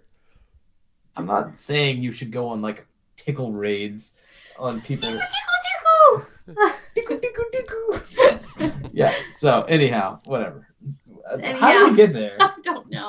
We've been really just having several rabbit trails on this So particular easy. episode. Easy. Yeah, so Hands anyhow, they do that. It seemed like they had uh whatever, an ostensibly good time, and then we get to dinner. Tayshia is wearing some sort of lime green number. She looks pretty good. Easy Also foreboding. is is Easy's pretty stoked about that. Um and then basically Easy tells her like he thinks he might be falling in love with her and that he really likes her and like says a lot of nice things. This is after Tayshia like kind of made a big point before the date to say that like she really wanted to like see where Easy was coming from and like get to know him and like because she feels like she hasn't been able to connect with him on any level and then it didn't go well for Easy after that. Tayshia like didn't really respond, pinch face the whole time, and basically like we don't know how long they were sitting there, but basically it was just like you know listen, I really appreciate you doing the whole like gonna let you down real hard, but uh, And here's the thing. I'm not there. And and because I'm not there, get get out, get out of my, get out of the, Get out of my La sight. Quinta. Get out of this resort. The coldest part of that was when she was walking him out, and he was like, "Tayshia, is this real?" And she's like, "Yes, easy." Just like so, like stone faced, cold. I was like, "Damn, she's a stone Brutal. cold killer." He was pretty sad too. Wow. He, he was like all beated up and like, cause like it definitely it blindsided him. I was crushed for the man. Listen, I I, like. Easy. Like he's a very likable guy. I don't know that he was gonna win this show, and that's fine. But like, I thought he was very likable. And in, in the grand scheme of like the other people that are there, it really sucks that like you get a one-on-one date like this, and you you like the only result for one-on-one date is like you either get sent home or you get a rose. Like it can't be like you know easy like I, I I don't know if I'm there and like I'm not going to give you the rose on this date, but I still want you But, here like, we'll see. uh, Yeah. because because freaking Ed is still here, and like it is preposterous that I would send you home before Ed or friggin' Ben or old Canadian, you know, horn dog. So I, I just like I don't understand. Um, I guess I, I don't understand that, but you know, you got to trim the fat. If if you're if you don't see it like moving forward, you got to get people out of there. But it was it's just a it's a weird look for Tayshia to get him out of there with some of the other kind of like hmm questionables that are still lurking around the house that have, in my mind, zero percent chance to win. Well, so I guess I would posit that she knows the format of the one-on-one date, so she Yeah. knows like it is potentially a risk bringing a guy on a date if those are the only two outcomes. Like if she had if she had maybe in her head thought like, "Oh, I can keep Easy around a little longer and get to know him," like and maybe that's the thought process she had going into that date, but when he like just came out guns blazing, like I think I'm falling in love with you, that may have been a little too strong. And that's why like I said in our group chat, like never be the first one on on the season to come out with that. Cuz you Yeah. that's like that's the wake up call of oh this is like really real and this is the first time she's hearing that from anybody. Does she feel that about you? No, so you're getting sent home. Like it's Exactly. too much risk, not enough reward. yeah, I would like to know if. But do you think would've- he would stay if he hadn't said that? Yes. Potentially, yeah. I think if it had been a little more casual, like, "Hey, I I really like you. I really am excited about where this could go, mm-hmm. and want to see it keep developing." That's a lot more less like r- r- I don't want to say real, but it's a lot less threatening almost. Yes. And what we Sure. learned Okay. about Tayshia on her date with Zach C is that as things are getting more real and she's looking at a potential proposal, like she is having some real an existential crisis, if you will, of Mhm. oh, do I am I really ready for that level of commitment? So I think having Easy come out and like confess his love was a little again, like Jordan, what you were saying, things got real. And for her it was like, I'm not there, so I'm just gonna like send you home. Too 'cause that's heavy, too gonna lead you- fast. Yes. Yeah, but I it's just it's unfortunate that that is your only option. There is like, oh, it got too real. You got to go home. Yeah but I think I agree with Jordan. I think if he hadn't, that he I think Easy would have stayed. Yeah i'm Uh, convinced. Maybe, but or, or we would have got the like we would have got the same speech that she gave at the beginning, where she's like, you know, there's just something there. I feel like he's not like really giving me like everything. Like I, I just feel like he doesn't really like. We're, we're, we're not. uh you know, I don't know enough about him. I don't know where he's coming from. You know what I'm saying? Like maybe he overdid it, but like she certainly like set it up to where I would say that she got what she asked for, and then when she actually got what she asked for, she freaked out and said, Yeah. "Oh, Yeah. so I, I think I mean I, I I I don't think you guys are wrong necessarily. I just think that uh, it's an unfortunate uh, mechanics of the show issue that that has to happen that way. And then it's it's very easy also to say like easy. See what I did there? Hmm. Uh, it, it's very um, easy to say after the fact too, like oh freaking Ed's still here. Oh freaking you know this guy's still here. But we're saying that after the previous Yeah. episode. yeah, I mean Bennett is you know still holding court. Like I mean, come on, that dude's not gonna win. That that's ridiculous. So anyhow, yeah. All right, that's all I got. Now let's move on to the the, the ultimate end here. Uh, there was gonna be a cocktail party. Yeah, Yeah, that got like not Rain canceled. delay. Rain delay. Yeah, it was like Peter's season where he sat down with I don't even remember what the girls' names were at the time. One of them was Tina- Canadian. Tammy and McKenna. Oh my God, where did that oh, come from? Oh yeah, from? Tammy How went do I retain crazy. this Yeah, Tammy went nuts, dude. That was wild. Yeah, he sat. The, yeah, he sat Well, them McKenna, down, McKenna was. and then he sent Tammy home. But then ultimately also sent McKenna home, like he kept her for the rose ceremony. yeah, that's rose. right. Oh, it was so great. I was so happy. It was amazing. Peter's So- best moment on the whole show for sure. Anyway, so it's just kind of a callback to that. Tayshia is going to get to the bottom of whatever's going on between Bennett and Noah. Bennett leads with like presenting Noah with a gift, which Several Noah's just yes, Noah's like, all right, And then like tried to make it seem like he wasn't being a douche about it, yeah, which is Yeah. like very clear. he presented him with like a red bandana to represent something. Wasn't like the blood of like He uh, no, it was they had had previous conversation about like Oklahoma and ranching and cowboys or something, but it was red because he didn't want there to be any bad blood, that's it. which is Thank the you. stupidest thing. Like Dumb. you you want to portray the Harvard smarter than everybody else in the room thing, but you're also like this bandana is red because blood. Okay, next thing in the box. Mustache. He's just all over the map. Yeah, The mustache socks was kind of funny, that was funny. But then, but also so at first. I'm kind of like, oh, okay, this is cool. You know, like it's a it's a peace off- offering. And then he pulls out a book on social uh, emotional intelligence, and he proceeds to tell Noah how he's lacking in three of the four like qualities, Main components, yeah. The other funny thing about that book is on the cover it says like one of Harvard Business Review's best reads of Oh, no. whatever year it was. I cackled. Oh, You need to read this. Yeah. Listen, most of the time when someone gives you a book that is meant to like help out a deficiency that they, They, have they don't in you- think highly of you. that doesn't go well. Hey, listen, you've got some real issues. I'd like you to read this book about the issues that I think that you have. Yeah. So And Bennett just cannot see how he's essentially just like talking down to Noah, and it's like, oh my gosh, Bennett. Yeah, so any Tayshia comes in, It asks some did, uh, but sorry to interrupt again, Go but ahead. it did provide maybe one of the best Bennett lines of all time. When and the delivery was perfect as well. When he'd said, "I crush life under pressure." oh my gosh, yeah, yes, yes, yes, just Uh, un- unnecessary. That was like, and yeah, when abjectly um, hilarious.